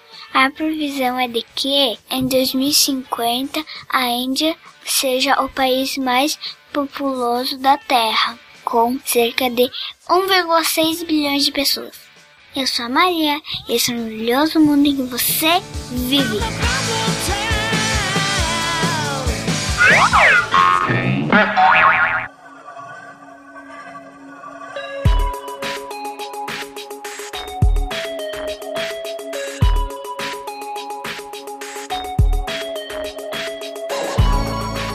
Palavra sânscrito em sânscrito pode significar tanto refinado, que ela é uma língua que ela, até hoje, né, ela é utilizada mais em, em, em determinadas cerimônias especiais, às vezes em debates científicos é, eles usam sânscrito, que é uma língua mais refinada para as altas castas, como também pode significar consagrado, porque ela é uma língua uh, litúrgica. Né? Hoje em dia, a quantidade de pessoas que falam sânscrito reduziu bastante, ela é só uma das outras 20, ela é uma das 22 línguas oficiais da Índia, né? Uh, e no, no último censo feito na Índia, só 15 mil pessoas declararam o sânscrito como sua língua nativa ou língua primária. É, 15 mil pessoas na Índia é, é muito pouco, cara. É nada, né, praticamente. É o convidado de um casamento, né? Exato. Uhum mas assim, que falam como língua primária, mas muitas outras pessoas falam a língua porque aprenderam depois. É, e, mas ela ainda é muito importante porque ela é uma língua litúrgica no hinduísmo. Assim como, por exemplo, no, no catolicismo é o latim, é o sânscrito para o hinduísmo, também para o budismo é, para o jainismo, para outras, outras religiões. É, e existe um movimento nos últimos anos de tentar fazer com que as pessoas na Índia, é, principalmente na Índia, mas também em Bangladesh, Nepal, mas principalmente na Índia, voltem a aprender e principalmente a utilizar o, o sânscrito. Mas é, não sei se está dando muito certo, não. Pra, pra quê? Hoje, é, hoje em dia todo mundo aprende inglês e tá bom, gente. É, uma, dessas, uma das línguas é, oficiais lá por causa da colonização é o inglês, né? E praticamente todo indiano sabe falar mal inglês. Tá bom já, né? Só para acabar o, questão do sânscrito, é, a curiosidade, né? É, uma, um dos símbolos mais famosos no século XX foi a suástica, né? Ficou enfim, como o grande símbolo ah, do, do partido nazista. E, mas é, o que algumas pessoas sabem, enfim, é cada vez mais conhecido, mas é sempre bom reforçar, é que a suástica, na verdade, é um símbolo ah, que, que, na verdade, está presente em várias culturas, não só na indiana, mas é, o nome suástica vem do sânscrito, na verdade, que quer dizer bem-estar, boa sorte, ou tem um significado ainda mais profundo de vitória permanente, né? Ah, e é utilizada é, muitas vezes tanto no próprio hinduísmo que no hinduísmo lá você tem é, você tinha tanto a suástica ah, eles chamavam de positiva e negativa né a positiva significava a, a deusa Vishnu e o sol e negativo deus Kali e a magia né como se fosse A negativa é a salvástica, né? Que é a ela invertida. exatamente que foi a que acabou sendo utilizada pelo partido né Não, a, a que o partido usou foi a suástica. A salvástica é, a que é aquela que aparece no peito das estátuas de Buda no, no- ou que simbolizam templos budistas no, no Japão. Para algumas, pra algumas outras culturas, por exemplo, o, a suástica representa o sol e, o, e a salvástica a lua. Isso. É, e no- você tem inclusive uma, uma própria leitura da suástica pelo cristianismo, né? Você tem uma, algumas catacumbas em Roma em que você tem a suástica com os dizeres óticos, que é vida da vida, né? Uma questão realmente de, de simbolizar a, a- a boa sorte, simbolizar realmente a, a vida, a esperança. É, boa sorte não, porque, né, levaram um couro. É porque o formato da suástica lembra uma cruz. Era, ela é chamada inclusive de cruz gamada. Exatamente. O, O Hitler ele matou não só milhões de pessoas, mas um bigode e um símbolo budista, é isso? Exatamente. Um símbolo de 2.500 anos, no mínimo. O próprio termo ariano vem do, do- do- daquela região, não? Sim. de área, né? Da- É mais da do- região do Irã. É mais da região do Irã, mariano, né? Aí que eles migraram pra, é, pra Índia. Na verdade, é, é, tudo isso começou quando um. Acho que Hayden Schliemann, que era um geólogo, eu não sei, ele era um. Enfim, ele estava fazendo escavações, ele encontrou é, na, no que era a antiga cidade de Troia, acreditava que era a antiga cidade de Troia, ele encontrou esse símbolo da suástica e aí ele fez um link maluco, não sei de onde, linkando a civilização grega com o povo ariano, que ele é aquele que- povo proto-ariano, que é a origem do povo europeu, com os antepassados dos, ah, dos alemães, dizendo que aquele símbolo era um símbolo religioso dos antepassados, e aí depois Hitler achou aquilo interessante e usou aquilo como símbolo, né? Mas isso, inclusive, é muito antigo, até é, apareceu simultaneamente em várias civilizações, apareceu, por exemplo, é, nas Américas é, pré-colombianas, tem várias civilizações, porque é um símbolo muito simples, né? Se eu não me engano, os vikings tinham uma runa também muito parecida com, com a suástica também. Os vikings, os gregos, é, na verdade a primeira, a primeira aparição assim, histórica, mais antiga, foi achada numa, numa, numa escavação na Ucrânia e estima-se que ela tem 12 mil anos é, de idade, ou seja, de 10 mil, de 10 a 11 mil antes da Era Comum, ou seja, muito anterior, inclusive à própria apropriação pelo sânscrito. É, nessa época, nessa época os, os egípcios estavam usando mamutes para construir as pirâmides, né? E assim, o, é, o Jung, por exemplo, achava que essa questão dela, esse mesmo símbolo ter sido encontrado em vários locais que não tiveram contato, é, era uma prova do, do inconsciente coletivo, aquelas coisas. Mas eu acho mais provável ser simplesmente o seguinte: olha, é um símbolo é, muito simples que as civilizações é, reproduziam. né? É a mesma coisa das pirâmides, né? O fato de várias civilizações construírem pirâmides era simplesmente o que era o jeito que dava para fazer prédio alto. né? É uma forma geométrica fácil de se manter de pé se você construir ela grande. Eu aposto nos aliens. Exato. Então a mesma coisa, não, não é alienígena que veio e fez, não foi. Enfim, tem, tem, tem explicação mais fácil. Sabe quando você tá falando no telefone totalmente distraído, tem uma caneta e um papel na sua frente, e aí você começa a riscar? Pode pegar esses desenhos, é praticamente a mesma coisa que todo mundo risca. Nem por isso todo mundo tem um inconsciente coletivo ou alienígena ou coisa parecida. São só figuras que são fáceis de riscar. O senhor no telefone fica desenhando suástica, é isso que você está me dizendo? tá registrado isso? Acabou de sepultar teu visto, cara. Agora, agora é definitivo, é indefinitivo. É, agora acabou. Forma comandada, base do tigre. Continua aí, por gentileza. Vamos pra Idade do Ferro? Então, é, essa, essa foi a principal. A, a, a- a civilização védica ela é marcante justamente por causa disso. Um, a língua sânscrita. Dois, os Vedas. Que, é, que- e a criação do hinduísmo, né? Que até hoje existe como religião. E de todas que existem até hoje, ela é a religião mais antiga do mundo, né? Praticada ainda. É uma religião que nem enche o saco das pessoas, né? Só vende incenso na rua. É, só enche o saco se você for, se você for da, é, da, da casta mais baixa, né? Só, o teu problema é esse aí. Um Dalit. Um Dalit, é. Se você for um Dalit, meu amigo, só lamento, vai encher teu saco. Na verdade, Dalit nem é casta, né? Nem, nem faz parte, né? Depois a gente pode falar mais, mas realmente nem é, nem é uma casta. Muito bem. Então, é, nós entramos agora num período chamado a Idade do Ferro Indiana. Então, logicamente, né, como o historiador não é tão criativo assim, você pode imaginar que Idade do Ferro é quando os, os pequenos reinos e, e- e cidades é, indianas, eles começam a trabalhar o ferro, fazer ferramentas e armas de ferro. Ué, mas eles, eles pularam a Idade do Bronze? Eles pularam a idade do bronze, sim. Na verdade, a idade do bronze, ela é mais a idade do, do- da, da civilização védica. Porque o trabalho com bronze, ele já tinha sido, já tinha sido é, espalhado da Mesopotâmia para o, o- a região de hoje é o Irã e, logica, e consequentemente para a região de hoje é o Paquistão e a Índia, né? Então eles sabiam já trabalhar o bronze. É, então, se eu não me engano, até o é, Harappa e Mohenjo-Daro já trabalhavam com, bron- com bronze já. Então aí você tem a idade do ferro indiana. Então você começa a ver eh, grandes, eh, grandes não, você começa a ver vários reinos, reinos pequenos surgindo ao longo dos rios, ao longo do, do território onde hoje é Paquistão, norte da Índia e Bangladesh. O sul da Índia não. É, ele ele é- tinha até os seus próprios reinos, mas os maiores, os mais importantes, sempre estavam ali da metade do país pra cima, sabe? Então, é, desses. é, foram contados até hoje 16 reinos e, e- e pequenos, é, pequenos territórios, né? É engraçado que muitos historiadores chamam eles de repúblicas, mas é, meio- é, não é tipo. Quando, quando você fala república, a gente lembra muito dos gregos, da república grega, etc e tal. É uma coisa mais diferente, então a gente evita usar. É um termo ocidentalizado demais pra se usar, né? É isso, é um termo ocidentalizado demais pra gente usar. Então são pequenos reinos, pequenos territórios que tem o seu líder. E desses 16 reinos, nós temos quatro principais, que são os quatro maiores, que são Magadha. É... Cala a boca, Magadha, não, não é esse aí. É... Quem não pensou nisso, levanta a mão. Por favor. É, Kossala, Kuru e Gandhara. Esses são os quatro grandes, rein- grandes reinos desse período. Então, o ano 1000 antes da Era Comum e é, entre o ano 1000 e o ano 500 antes da Era Comum. Você tem esses quatro grandes reinos entre os 16 lá. A língua culta da época, como a gente disse antes, é o sânscrito, né? Que é a língua dos, dos estudiosos, dos religiosos, né, é,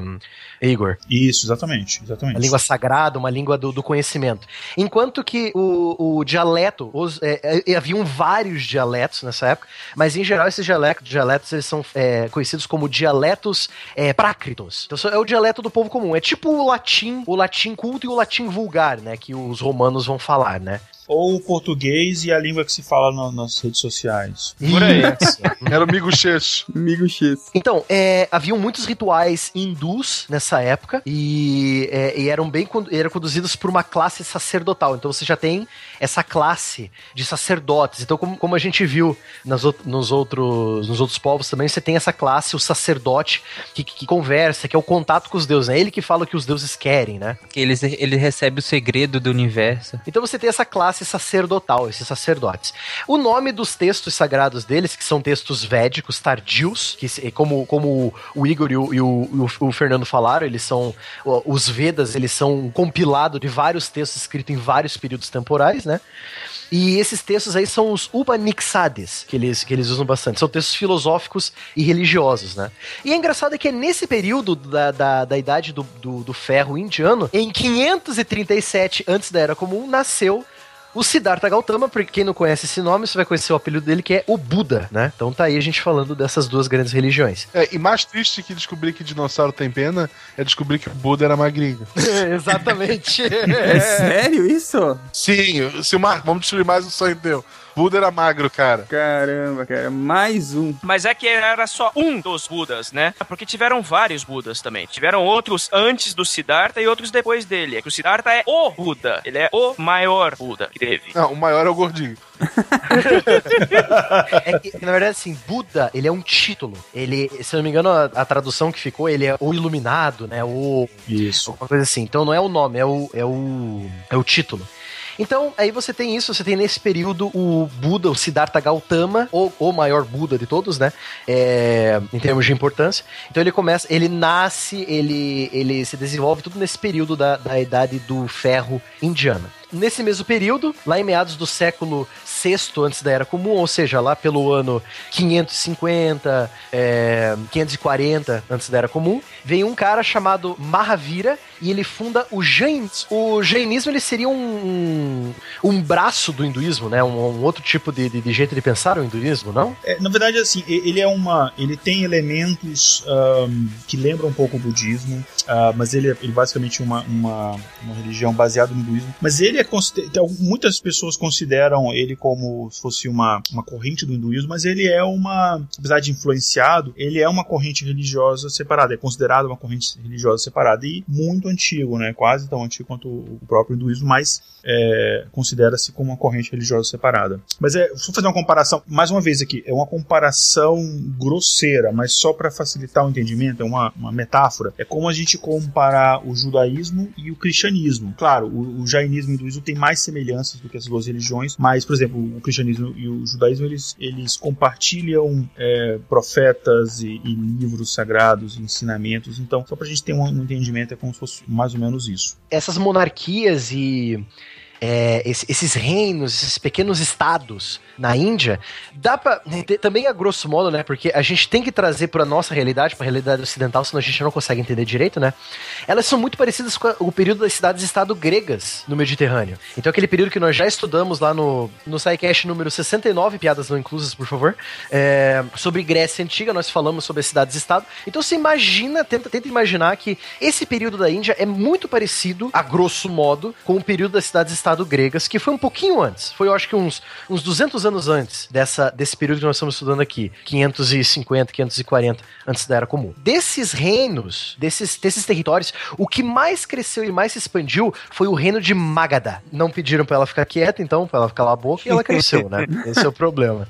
Aí nós temos o reino de Magadha fundando um grande reino no norte da Índia, né? Ele que vai começar a expandir, a virar um reino, reino de verdade, como, se- como a gente viu com Alexandre Grande, como a gente viu na, na, na China. Então, é, desses vários reinos, Magadha cresceu, anexou os outros e começou a virar um reino maior ainda, né? É, Matheus, aí uma coisa interessante dessa época, ah, enfim, um pouco antes da, da ascensão da Magda como um reino mais central, ah, mas enfim, nessa época dessas, entre aspas, cidades e estados, é, um, um fenômeno social mais interessante da Índia é, é, e que inclusive acaba pautando o nascimento dessas grandes religiões é justamente a, a urbanização é, da Índia, ou seja, a- os povoados cada vez mais se aglutinavam, cada vez mais é, é, organizavam logicamente a sua produção, o seu comércio, Ah, ah, sim, totalmente, totalmente. então, a partir dessa da, da urbanização e da, e da junção de, de- de- de diversas famílias, diversas tribos numa mesma realidade, a religião acabou se espalhando muito mais fácil, acabou sendo uma, uma, uma forma, inclusive, de controle social é, é, daqueles reinos. Ou seja, você começa a ver que a ascensão de grandes religiões, historicamente, está muito relacionada à, é, à presença de, de centros administrativos, de centros onde as pessoas podem é, se juntar e trocar ideias de forma mais fácil, é, muito mais fácil do que aquelas sociedades agrárias anteriores. Então, isso é interessante porque a gente vê isso muito claro no judaísmo, vê muito claro ainda no cristianismo e não foi diferente tanto para hinduísmo quanto budismo quanto jainismo. Jainismo. É, realmente, você, quando você começa a ver esses reinos crescendo e se desenvolvendo, eles veem que eles começam a trazer aquela, aquela, aqueles tempos áureos, né, de, de, de Harappa e Mohenjo-Daro, as cidades bem é, começam a se aglutinar, começa a crescer novamente, né. O reino de Maga, é, Mádaga, ele, é, com esse crescimento que o, o Fernando explicou, o, você tem essa, é, esse, essa expansão das religiões, né, do, do, do hinduísmo, da, dos ramos do hinduísmo, do próprio budismo também, que já está na época do, do é, essa época já é, Siddhartha Gautama começa a pregar os ensinamentos dele, né? Então nós temos isso aí. Várias dinastias, ou seja, várias famílias importantes governaram o reino de é, Mádaga, como por exemplo o- os- a primeira dinastia foi a Brihadrata, que governou entre eh, governou ela antes da, da expansão, né? Governou de 1700 a 799 antes da Era Comum. Depois veio a dinastia é, Pradiota, de 799 até 684. Depois, eh, dinastias que substituíram foram a, a Haryanka, que já começou, começou ali a expansão com a dinastia Haryanka. Haryanka começou a expansão do reino de eh, Mádaga, absorvendo os outros. Tanto que o rei Bimbisara, ele desenvolveu um papel ativo na política da expansão, conquistando os reinos vizinhos, né? Onde hoje seria lá a, a região da a região de Bengala, lá no nor- é Nordeste, se eu não me engano, né? Nordeste é a região de, de Bengala da Índia? Acho que sim, se eu não me engano é Nordeste da Índia. Sim, sim. Ela é, é próximo a, a Nepal ali. Onde tem o tigre. É Isso, tigre de Bengala, é, extinto, quase extinto por sinal. É porque ele não pode correr muito, né? Ai, meu Deus. Aí tiveram várias guerras, logicamente, assim como na China, no período dos Estados Guerreiros, como a gente já viu já no cast de China. É, houve muitas disputas entre esses reinos até a unificação, então é, nós, nós saímos daquela ideia de Mohenjo-Daro e Harappa, dessa, dessa civilização mais pacífica, e nós vamos para esses reinos que sempre estão se degladiando, sempre brigando por poder e território, né? A última dinastia do, do reino de é, Mádaga foi a, a dinastia Sinsunaga, e que ela governou durante 200 anos e ela foi destruída por um, um grande general, um grande é, líder chamado. Putz, vou ter que falar o nome dele aqui. Três vezes ainda. De preferência. Ugrasena Mahapadna Nanda, que foi o primeiro governante do Império Nanda, que foi substituir esse reino de Magadha. Então você tem essa disputa de poder. O último, os últimos descendentes da, da dinastia Sinsunaga, que eram os líderes de Ma Magadha, eles eh, foram, eh, foram destruídos, eles perderam a guerra para um líder militar do reino de Nanda, chamado Ugrasena Ma Mahapa... Ah! Nanda, vou chamar ele de Nanda, tá? Então você teve esse líder, Ugrasena Nanda, e ele fundou o Império Nanda. Então é muito curioso que o reino dele levava o nome dele, né? Pouco egocêntrico que era o cara, né? É, normal dessa época, né?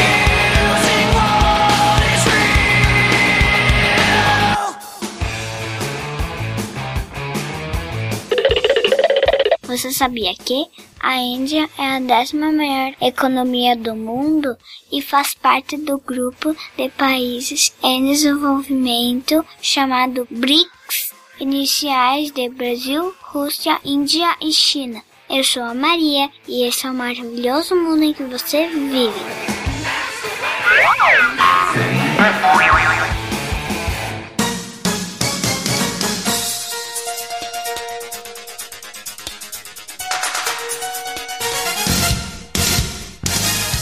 Império Nanda, ele atingiu o apogeu dele sobre o governo do Dana Nanda no entorno do ano 323 antes da Era Comum, e a dinastia dele, ela governou sobre o reino de Magadha desde o século V, entre o século V e o século IV, na região da planície Indo-Gange... Indo-Ganges. É, a região do Indo-Ganges é mais fácil, né?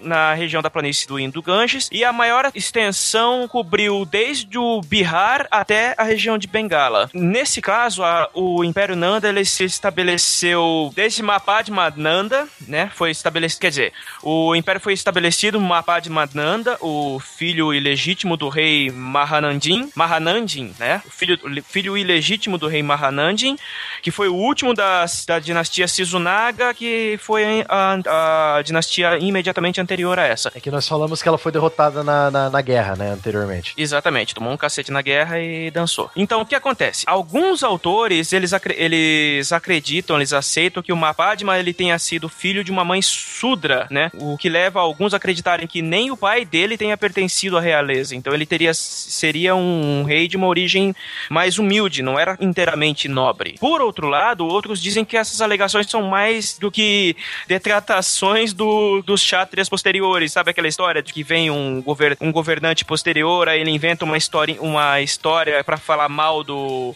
do monarca que veio antes e tentar diminuir a imagem dele. Todos os povos o tempo todo. É, isso, é- isso é comum, cara. É o famoso quem ganha conta a história. Aí é mais fácil pra você destratar o que veio antes. Antes falar mal do que mandar um assassino que nem acontecia lá na Pérsia, né? Lembram do, do, do assassino lá do veneno? Mas é, assassino é, é morte natural, certo? Morte natural nos, nos persas, isso mesmo. Só um comentário aqui, essas as sudras, é, você comentou, são é a casta mais baixa, né, que é do- do- dos pés de, de Brahma, e os chátrias é a segunda na hierarquia, né, que são a casta dos guerreiros. É, então, só lembrando que é, os Sudras, eles são a última casta. Eles são a ralé, por assim dizer. Né, eles são a ralé. Então, pra você ter uma ideia, o, o, o Dalit não é nem a ralé, pra você ter uma ideia, é uma coisa abaixo da ralé. Então, os caras são os ferrados da sociedade. Os Dalits são os párias. Eles não são nem o povo, eles são os párias da sociedade. Cara, é triste porque eles têm que limpar esgoto. Eles sequer podem entrar em templos. Isso é muito triste. As pessoas não podem tocá-los, senão elas ficam impuras também. É uma coisa bem, bem complicada. Os empregos e funções mais degradantes e mais impuras são reservados aos Dalits. E o pior, o cara passa todo um trabalho pra conquistar a Maia e não pode ficar com ela. Ainda falando sobre o Império Nanda, é, é atribuído ao primeiro, do, primeiro rei do Império a destruição dos Kshatriyas, que eram o povo imperial, além da conquista do, do Ixvacus, dos Panchalas, os Kazis, os Harhayas, os Kalingas, os Asmakas, os Kurus, os Maitilas, os Surazenas, os Vichihotras, entre, entre outras castas, na ampliação dos domínios até o sul do Decão. Ou seja, foi o, imperador que passou o rodo em todo mundo. É, o, o Decão, só, pra, só pro o, pro se localizar, essa região, o Decão, ou Deccan, ele é tipo o meio da Índia. Você pega o mapa da Índia, você pega o miolo dele ali, entre o norte e entre o sul, a ponta sul, aquilo lá é o Decão. Então eles expandiram. A gente falou que esses reinos eles ficavam mais ao norte, né? Então ele ia de onde hoje é o Paquistão até o Bangladesh. Então eles começaram a expandir para o sul também. Então, além de controlar o norte, os, o reino de Nanda, o Império Nanda, queria controlar o sul também. Uhum, exatamente. Então, no caso, como o império estava crescendo, era necessário você estabelecer, digamos assim, uma forma de manter o império, né? Os, os Nanda, eles foram responsáveis por implantar um sistema tributário bastante rígido, eles tinham uma administração bastante organizada e por causa disso, o tesouro do império, ele cresceu muito, cresceu de forma cresceu de forma contínua e grandes projetos de interesses geral, grandes projetos de interesses gerais foram executados nessa época, como a construção dos canais de irrigação, no- que foi o primeiro projeto do Império baseado numa economia essencialmente agrária, o que foi extremamente importante para essa época. É mais do que só importante, Ronaldo, é, foi fundamental para conseguir conquistar o Sul. Para não só conquistar, para manter o Sul, na verdade, né? Porque se você for ver a, a, a Índia, a carta geográfica da Índia, você Hum. vê que ao norte você tem a, a, a bacia ah, do, do Ganges, né? Enfim, que acaba abastecendo bastante toda a borda norte, mas indo mais para o sul, você tem um número bem menor de rios e rios que variam muito, a- ainda mais com relação à disponibilidade de chuva. E aí volta a questão, mais uma vez, das monções. Então, eh, se você não tem um, um bom sistema de irrigação, você não consegue estabelecer um sistema de plantação mais para a parte sul, que era uma parte bastante fértil. Você tem ah, calor o suficiente. Na época já se plantava muito trigo, desde sempre o principal cereal da Índia, mas eh, sem a questão da- dos canais de irrigação, você não conseguiria ter estabelecido tão fortemente o império mais na parte sul. Ah, lembrando que o Ganges ele nasce ali mais ou menos na região da Caxemira, né? Ele corta toda a parte norte da Índia. Acho que, eh, se eu não me engano, ele deságua no, na Baía de Bengala, né? É, em Bangladesh, eles água em Bangladesh, né? Região da Caxemira, ainda hoje disputadíssima entre Paquistão e Índia, porque um a Índia quer porque é a origem do, do rio Ganges, que é super sagrado pro hinduísmo, né? E o Paquistão quer também, porque. Agora eu também não lembro. Por que, que o Paquistão quer o rio Ganges? Ah, o, Paquistão alega que, que 80% das pessoas que moram na região da Caxemira são muçulmanos, né? Se você for ver o, o mapa da região feito pela Índia e feito pelo Paquistão, tem uma grande parte que os dois falam que é o, é o seu território, ou seja, é uma região muito significativa na Caxemira em que é, cada um fala que é seu território. Então é um território em disputa. Você não tem uma definição certa. É tão disputado que até a China se meteu na disputa, que ela quer um pedacinho da Caxemira também. Se você for parar pra ver, os três países estão disputando o território lá. O- os indianos, porque ali é a fonte do rio Ganges, e o rio Ganges é super sagrado pra eles. O Paquistão, porque 80% da população que mora na Caxemira é muçulmana e eles querem incorporar aquilo lá. E a China, porque é a China. Eles querem um pedacinho do território que eles se meter ali. É, e tem grupos dentro da Caxemira que querem é, independência de todos. Né? Querem a, a região da Caxemira só pra eles, no caso. É, eles querem reconhecimento como uma região autônoma. Que foi o que aconteceu justamente com o Paquistão e com o Bangladesh, né? Depois de, de 1947, eu acho. Então, ainda falando sobre o, o Império Nanda, é referido a, a essa dinastia construtora do antigo império, baseando no fato da ampliação dos domínios do reino de Magadha, que quando, na sua, no, seu, no seu apogeu, contava com uma força de cerca de 3 mil elefantes, 2 mil arqueiros, 20 mil cavaleiros e 200 mil infantes, o que é coisa pra caramba. é, pra aquela época é, cara. Pra, pra época antiga, é, um- é uma força militar considerável. Dizem que foi por isso até que o Alexandre nem se meteu com eles, né? Sim. Mas Alexandre nem chegou lá, na verdade, né? Pô, 3 mil elefantes, eu- eu não chegaria também. 3 mil contra um, né, Marcelo? Porra! Obrigado, Silmar. Demorei pra sacar também. Te mostrar a trombinha depois. Forma comandada, face do tigre! Então, no caso, o Alexandre, ele parou, como a gente mencionou no, no cast sobre ele há um, há um tempo atrás, ah, ele parou a invasão do, do Oriente ali na região de Punjab. Ele não chegou a, a ir até o fim, até onde desejava ir. essa ideia do Alexandre dele queria ele queria é, dar, dar uma de Hércules porque tinha uma história que o Hércules ele cruzou o mundo ele foi para a chamada Índia região mais oriental do mundo deu a volta no oceano que cerca o mundo inteiro e voltou para Grécia né ele voltou tanto que tanto que a, o Estreito de Gibraltar, que é aquele estreito lá que liga o extremo sul da Espanha com o extremo norte do, do, do Marrocos, né? É, aquelas, du- aquelas duas partes de pedra são chamadas de os pilares de Hércules. Só lembrando que Gibraltar era Gibraltaric, tá? Gibraltar. Ai, Tarek. É sério. não, Não, é sério, é verdade.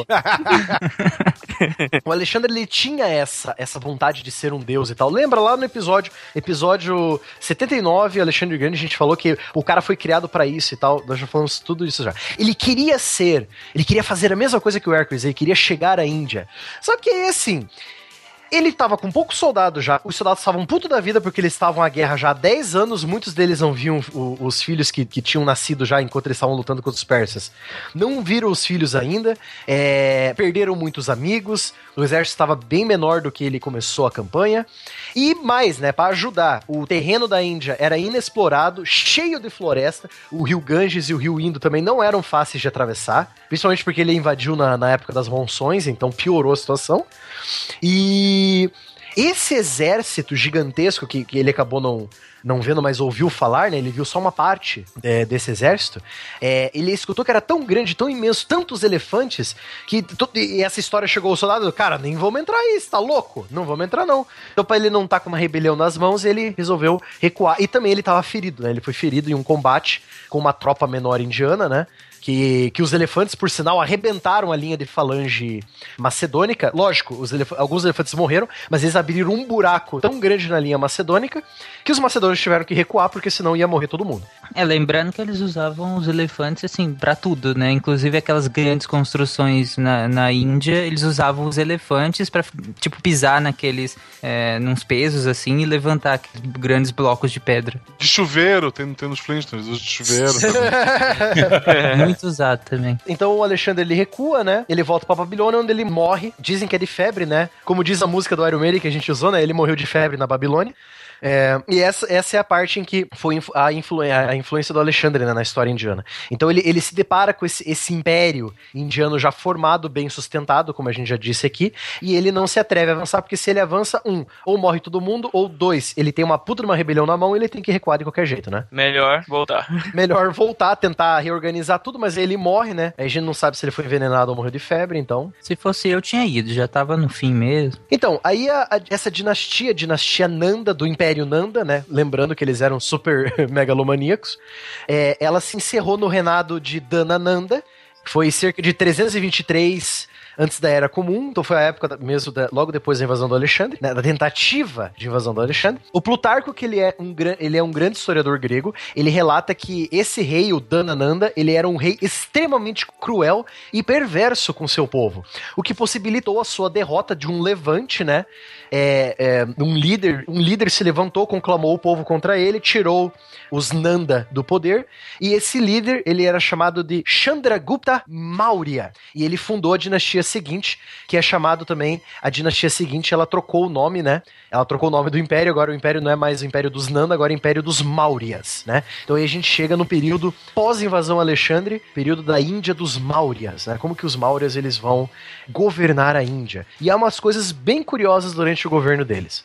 É, então, o Chandragupta, Chandragupta Maurya, ele derrota a dinastia Nanda e ele funda o Império Maurya. Só que a gente evita chamar. Ele também é chamado de Império Gupta.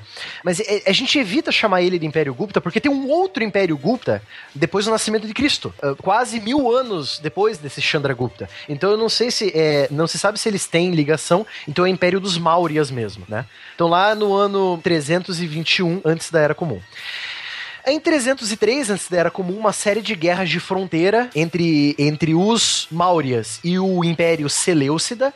O Império Seleucida ele é aquele império que surgiu depois da morte do Alexandre, que em seus generais dividiram o império dele, né? Já que Alexandre não teve filhos. É, nenhum que tinha nascido, pelo menos, porque a Roxana, que era a rainha dele, estava grávida. É, ocorreu uma série de guerras de fronteira assim, entre esse império grego, grego-pérsico, e os indianos de novo.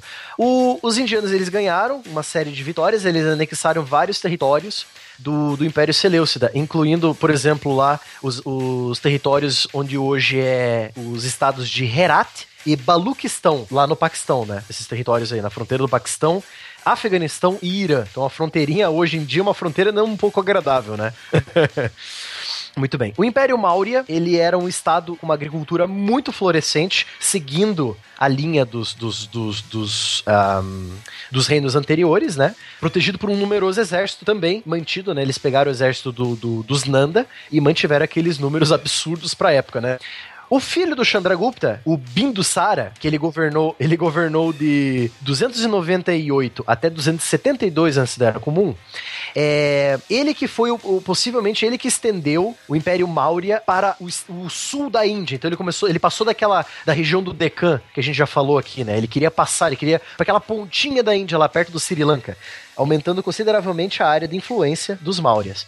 Aí nós chegamos ao neto do Chandragupta. Esse cara foi super importante, os indianos lembram dele até hoje como um dos maiores reis que a Índia já teve. Ashoka Maurya, que governou de 268 a 232 antes da Era Comum. Ele era neto do Chandragupta, como a gente já disse aqui, e ele continuou essa expansão militar dos Mauryas, então, tanto que a última, a última conquista que ele liderou de anexação territorial foi contra o reino de Kalinga, atual estado indiano de Odisha, lá no extremo leste da Índia, perto de, perto do, de Bengala.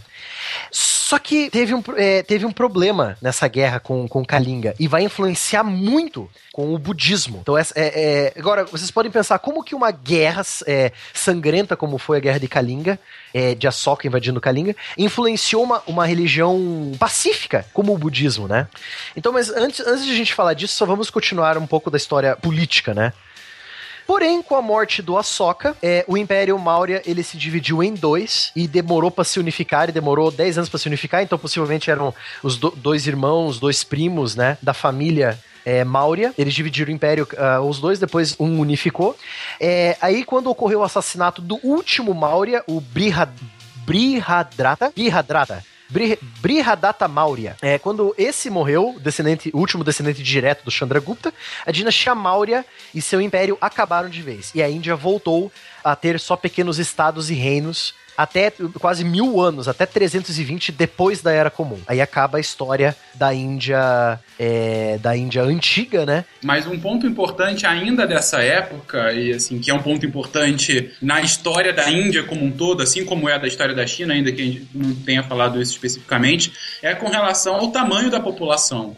Uh, porque a Índia sempre foi, essa região da Indochina, sempre foi uma das mais povoadas do mundo. Sempre teve uma das populações, uh, das maiores populações, e apesar da Índia ser um território bastante amplo, e mais uma vez lembrando que a gente está falando aqui de Índia, Paquistão, Bangladesh, uh, mesmo em 10 mil antes de Cristo, ela já era um lugar com, é, com é, tão populoso quanto a, a Europa, que tem um território muito menor. Uh, e ao longo dos anos foi aumentando ainda mais em população. Tanto que mais ou menos no século 3 antes da Era Comum, é, estima-se que a Índia tivesse mais ou menos de 100 a 140 milhões de pessoas. É, Para efeito de comparação, é, caso um país tenha essa população hoje, a gente está falando do décimo maior população do mundo em 2015, ou seja, e isso em 300 antes de antes da Era Comum.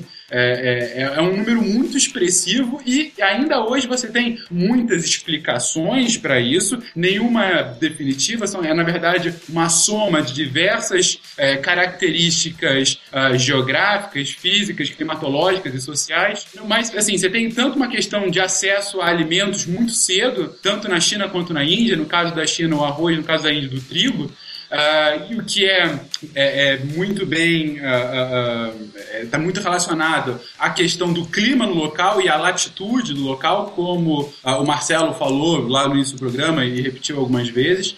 Você tem a questão da disponibilidade hídrica nas duas regiões por conta dessas grandes bacias. Uh, você tem a questão social dos casamentos muito cedos e, e, de uma família grande, muito por conta dessa, dessa questão de querer sempre ter o filho homem, né? É, e você tem ainda uh, uma, um ponto que aí vai ser visto não só nessa época, mas em especial lá na frente na Idade Média indiana, né? que é, é, ainda que a Índia tenha sofrido com algumas pragas que a assolaram, ela não teve uma peste negra como teve a Europa, que devastou uh, uh, dois terços da população, um terço da população, perdão. Uh, e ela não teve um Gengis Khan como teve a Europa e como depois teve a China. Ou seja, foram duas grandes pestes, por assim dizer, que nunca chegaram a assolar a Índia e que por conta disso mantiveram uma população muito alta. O que foi ainda mais exacerbado nessa época com a unificação pós o, o Ashoka, né? É, é legal que foi, foi usado dois termos ali, populoso e povoado.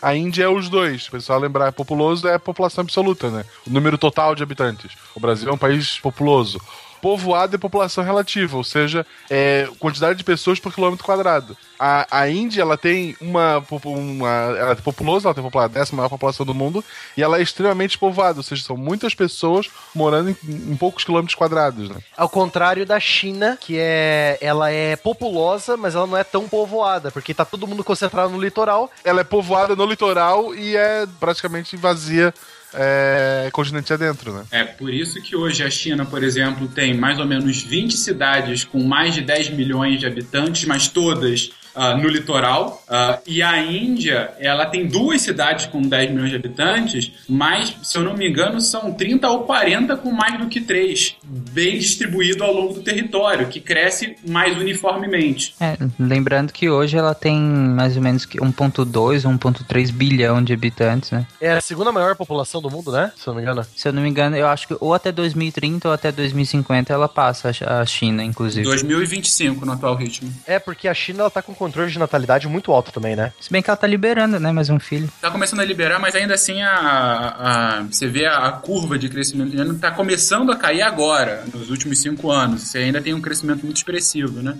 É, para outro efeito de comparação, a, desde essa época e ainda hoje, a atual população indiana é maior do que toda a população africana. O que é um milagre com aquela água, né? É engraçado que as condições sanitárias não são muito favoráveis, né? E é engraçado a gente ver isso, né? De, de uma região em que a, a, cultura, desde os primórdios, como a gente viu aqui, ela se preocupa tanto com a água, a água é uma coisa tão presente, e você vê a, é, essa. É engraçado a gente ver isso, né? Essa é, decadência da qualidade né, na, na, na, na região. É, é engraçado mesmo, porque, porra, a água é tão principal pra vocês, pessoal, por que vocês não cuidam mais, alguma coisa do tipo, sabe? Mas isso começou há muito tempo. Vocês sabem qual foi o primeiro corpo que caiu naquele rio, né? Qual? Sabe, Silmar? Sei. Sei sim qual foi o primeiro corpo. Mas antes de cair no- naquele rio, ele, ele bebeu um troço preto lá, né? Bebeu o troço pra morrer, é, foi, foi ali. Ai, meu Deus.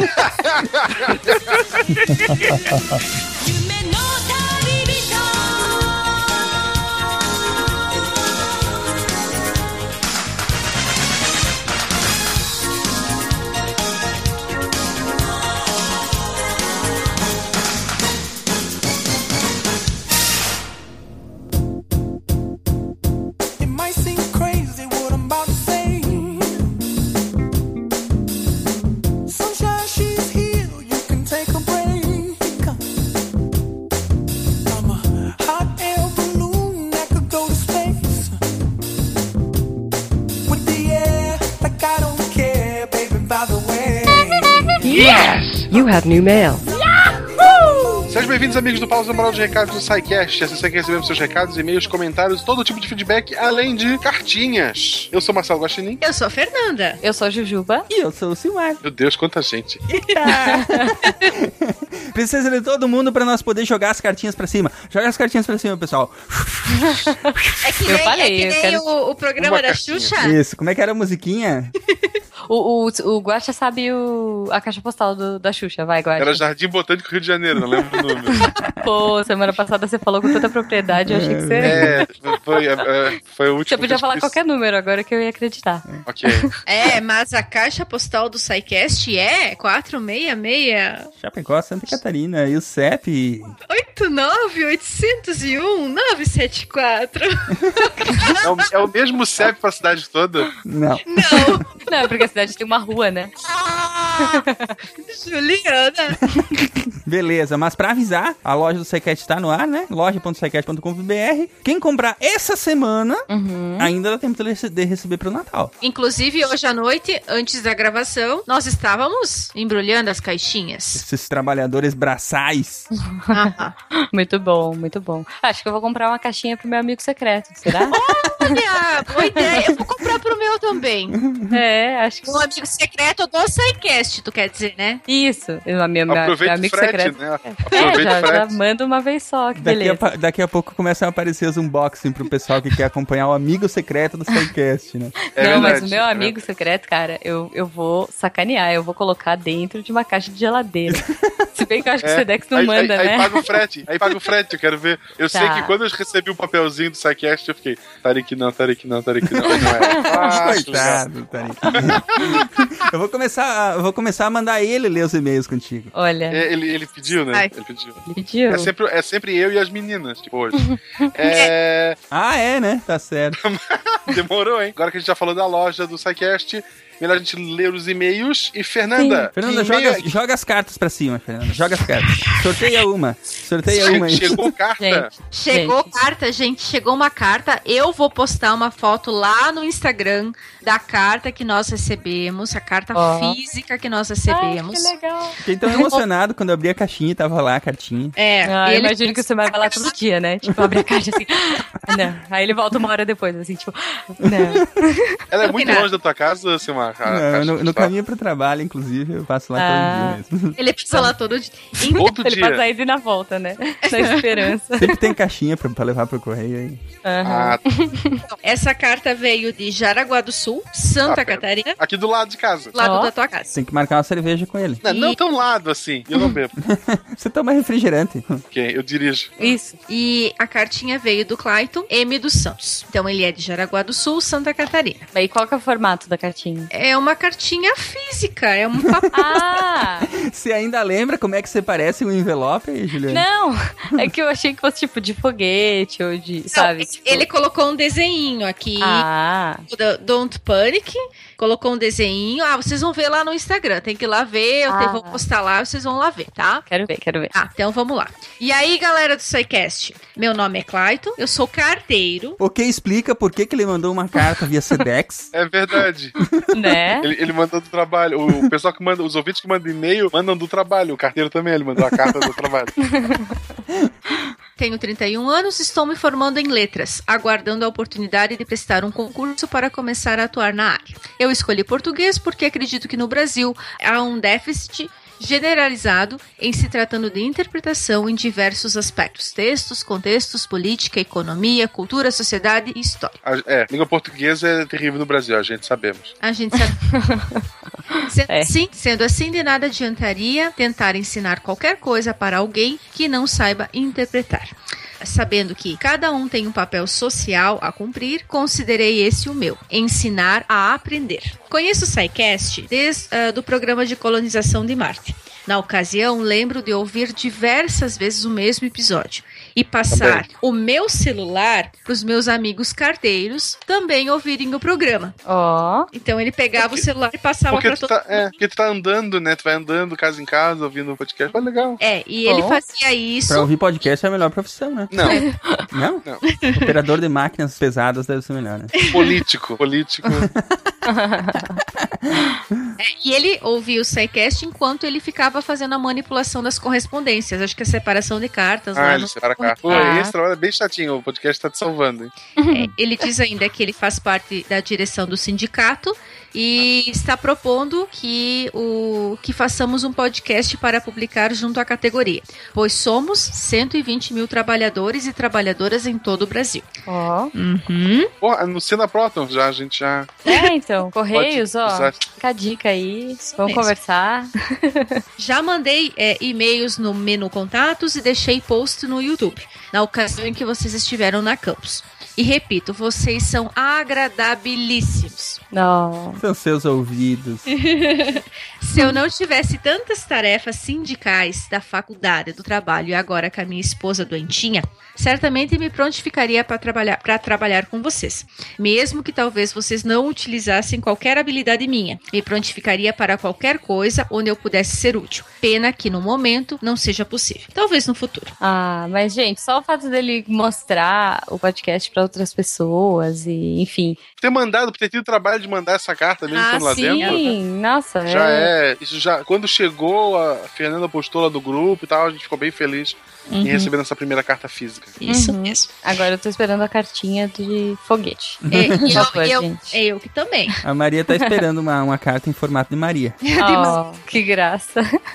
Bom, então finalizando, acredito que não preciso sugerir nada, pois vocês tornam minhas manhãs de sexta-feira mais agradáveis do jeitinho que vocês são, alegres e comprometidos com a divulgação do conhecimento científico. Meus parabéns. A todos, vida longa e próspera e um grande abraço a todos vocês. Oh, Muito obrigado. abraço, querido. Estou É, um emocionado. grande abraço. Manda um recado pro pessoal lá de Curitiba parar de ficar com as importações da gente. Fora isso, o Correio sempre me ajudou bastante. Olha, É. se você separou a minha carta. Não, se bem que veio errado da alfândega, né? Porque eu ia falar, uma das minhas encomendas, as minhas Gente, não é da- ele, gente. Não é ele que tá ficando com as encomendas de vocês. Relaxem, relaxem. E ele não tem como intervir, tá? Relaxem.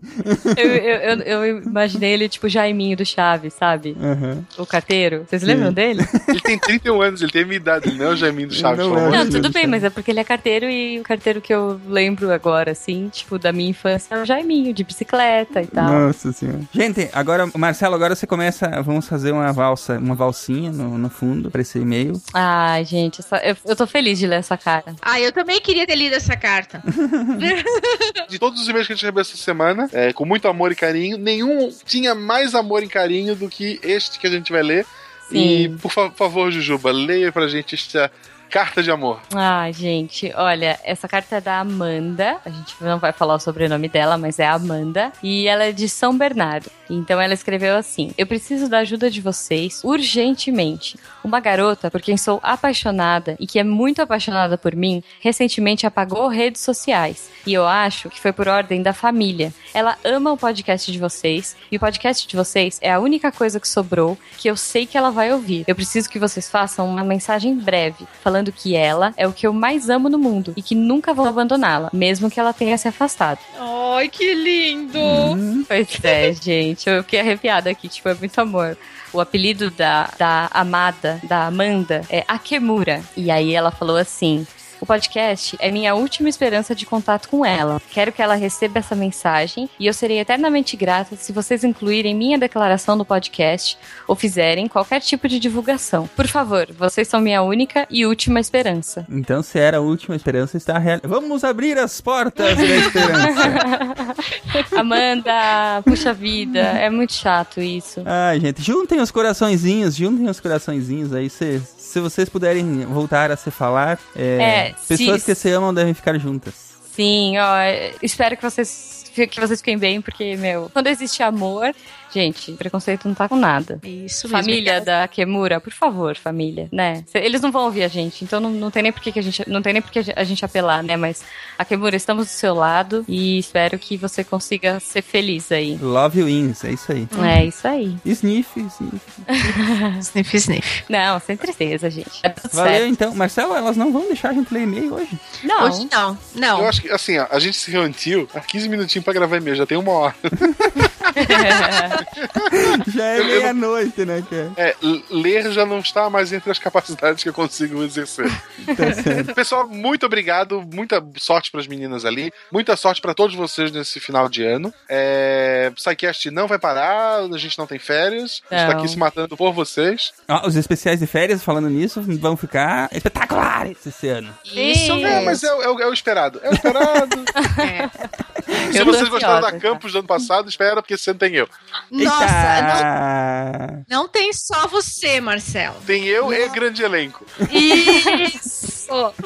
Gente, e hoje, se vocês estão ouvindo hoje, dia 5, tem eu e o Pena na Comic Con. Eu tô lá perseguindo o David Tennant, tá? Vocês vão ver, eu tô lá. A gente adotou o Pena, assim, só pra. Sim, adotamos. Nós adotamos o pena e isso não é uma pena. Ah, meu É, eu, Deus. já tô com várias Não. piadas. Inclusive, um, um quadro um, vai ser feito no SciCast em vídeo, se chama Vale a Pena a Pena. Ai, meu Deus. Pensa só. Beleza, um beijo pra todo Essa mundo. Beijo, gente. Tchau. Beijo, gente. Até semana que vem.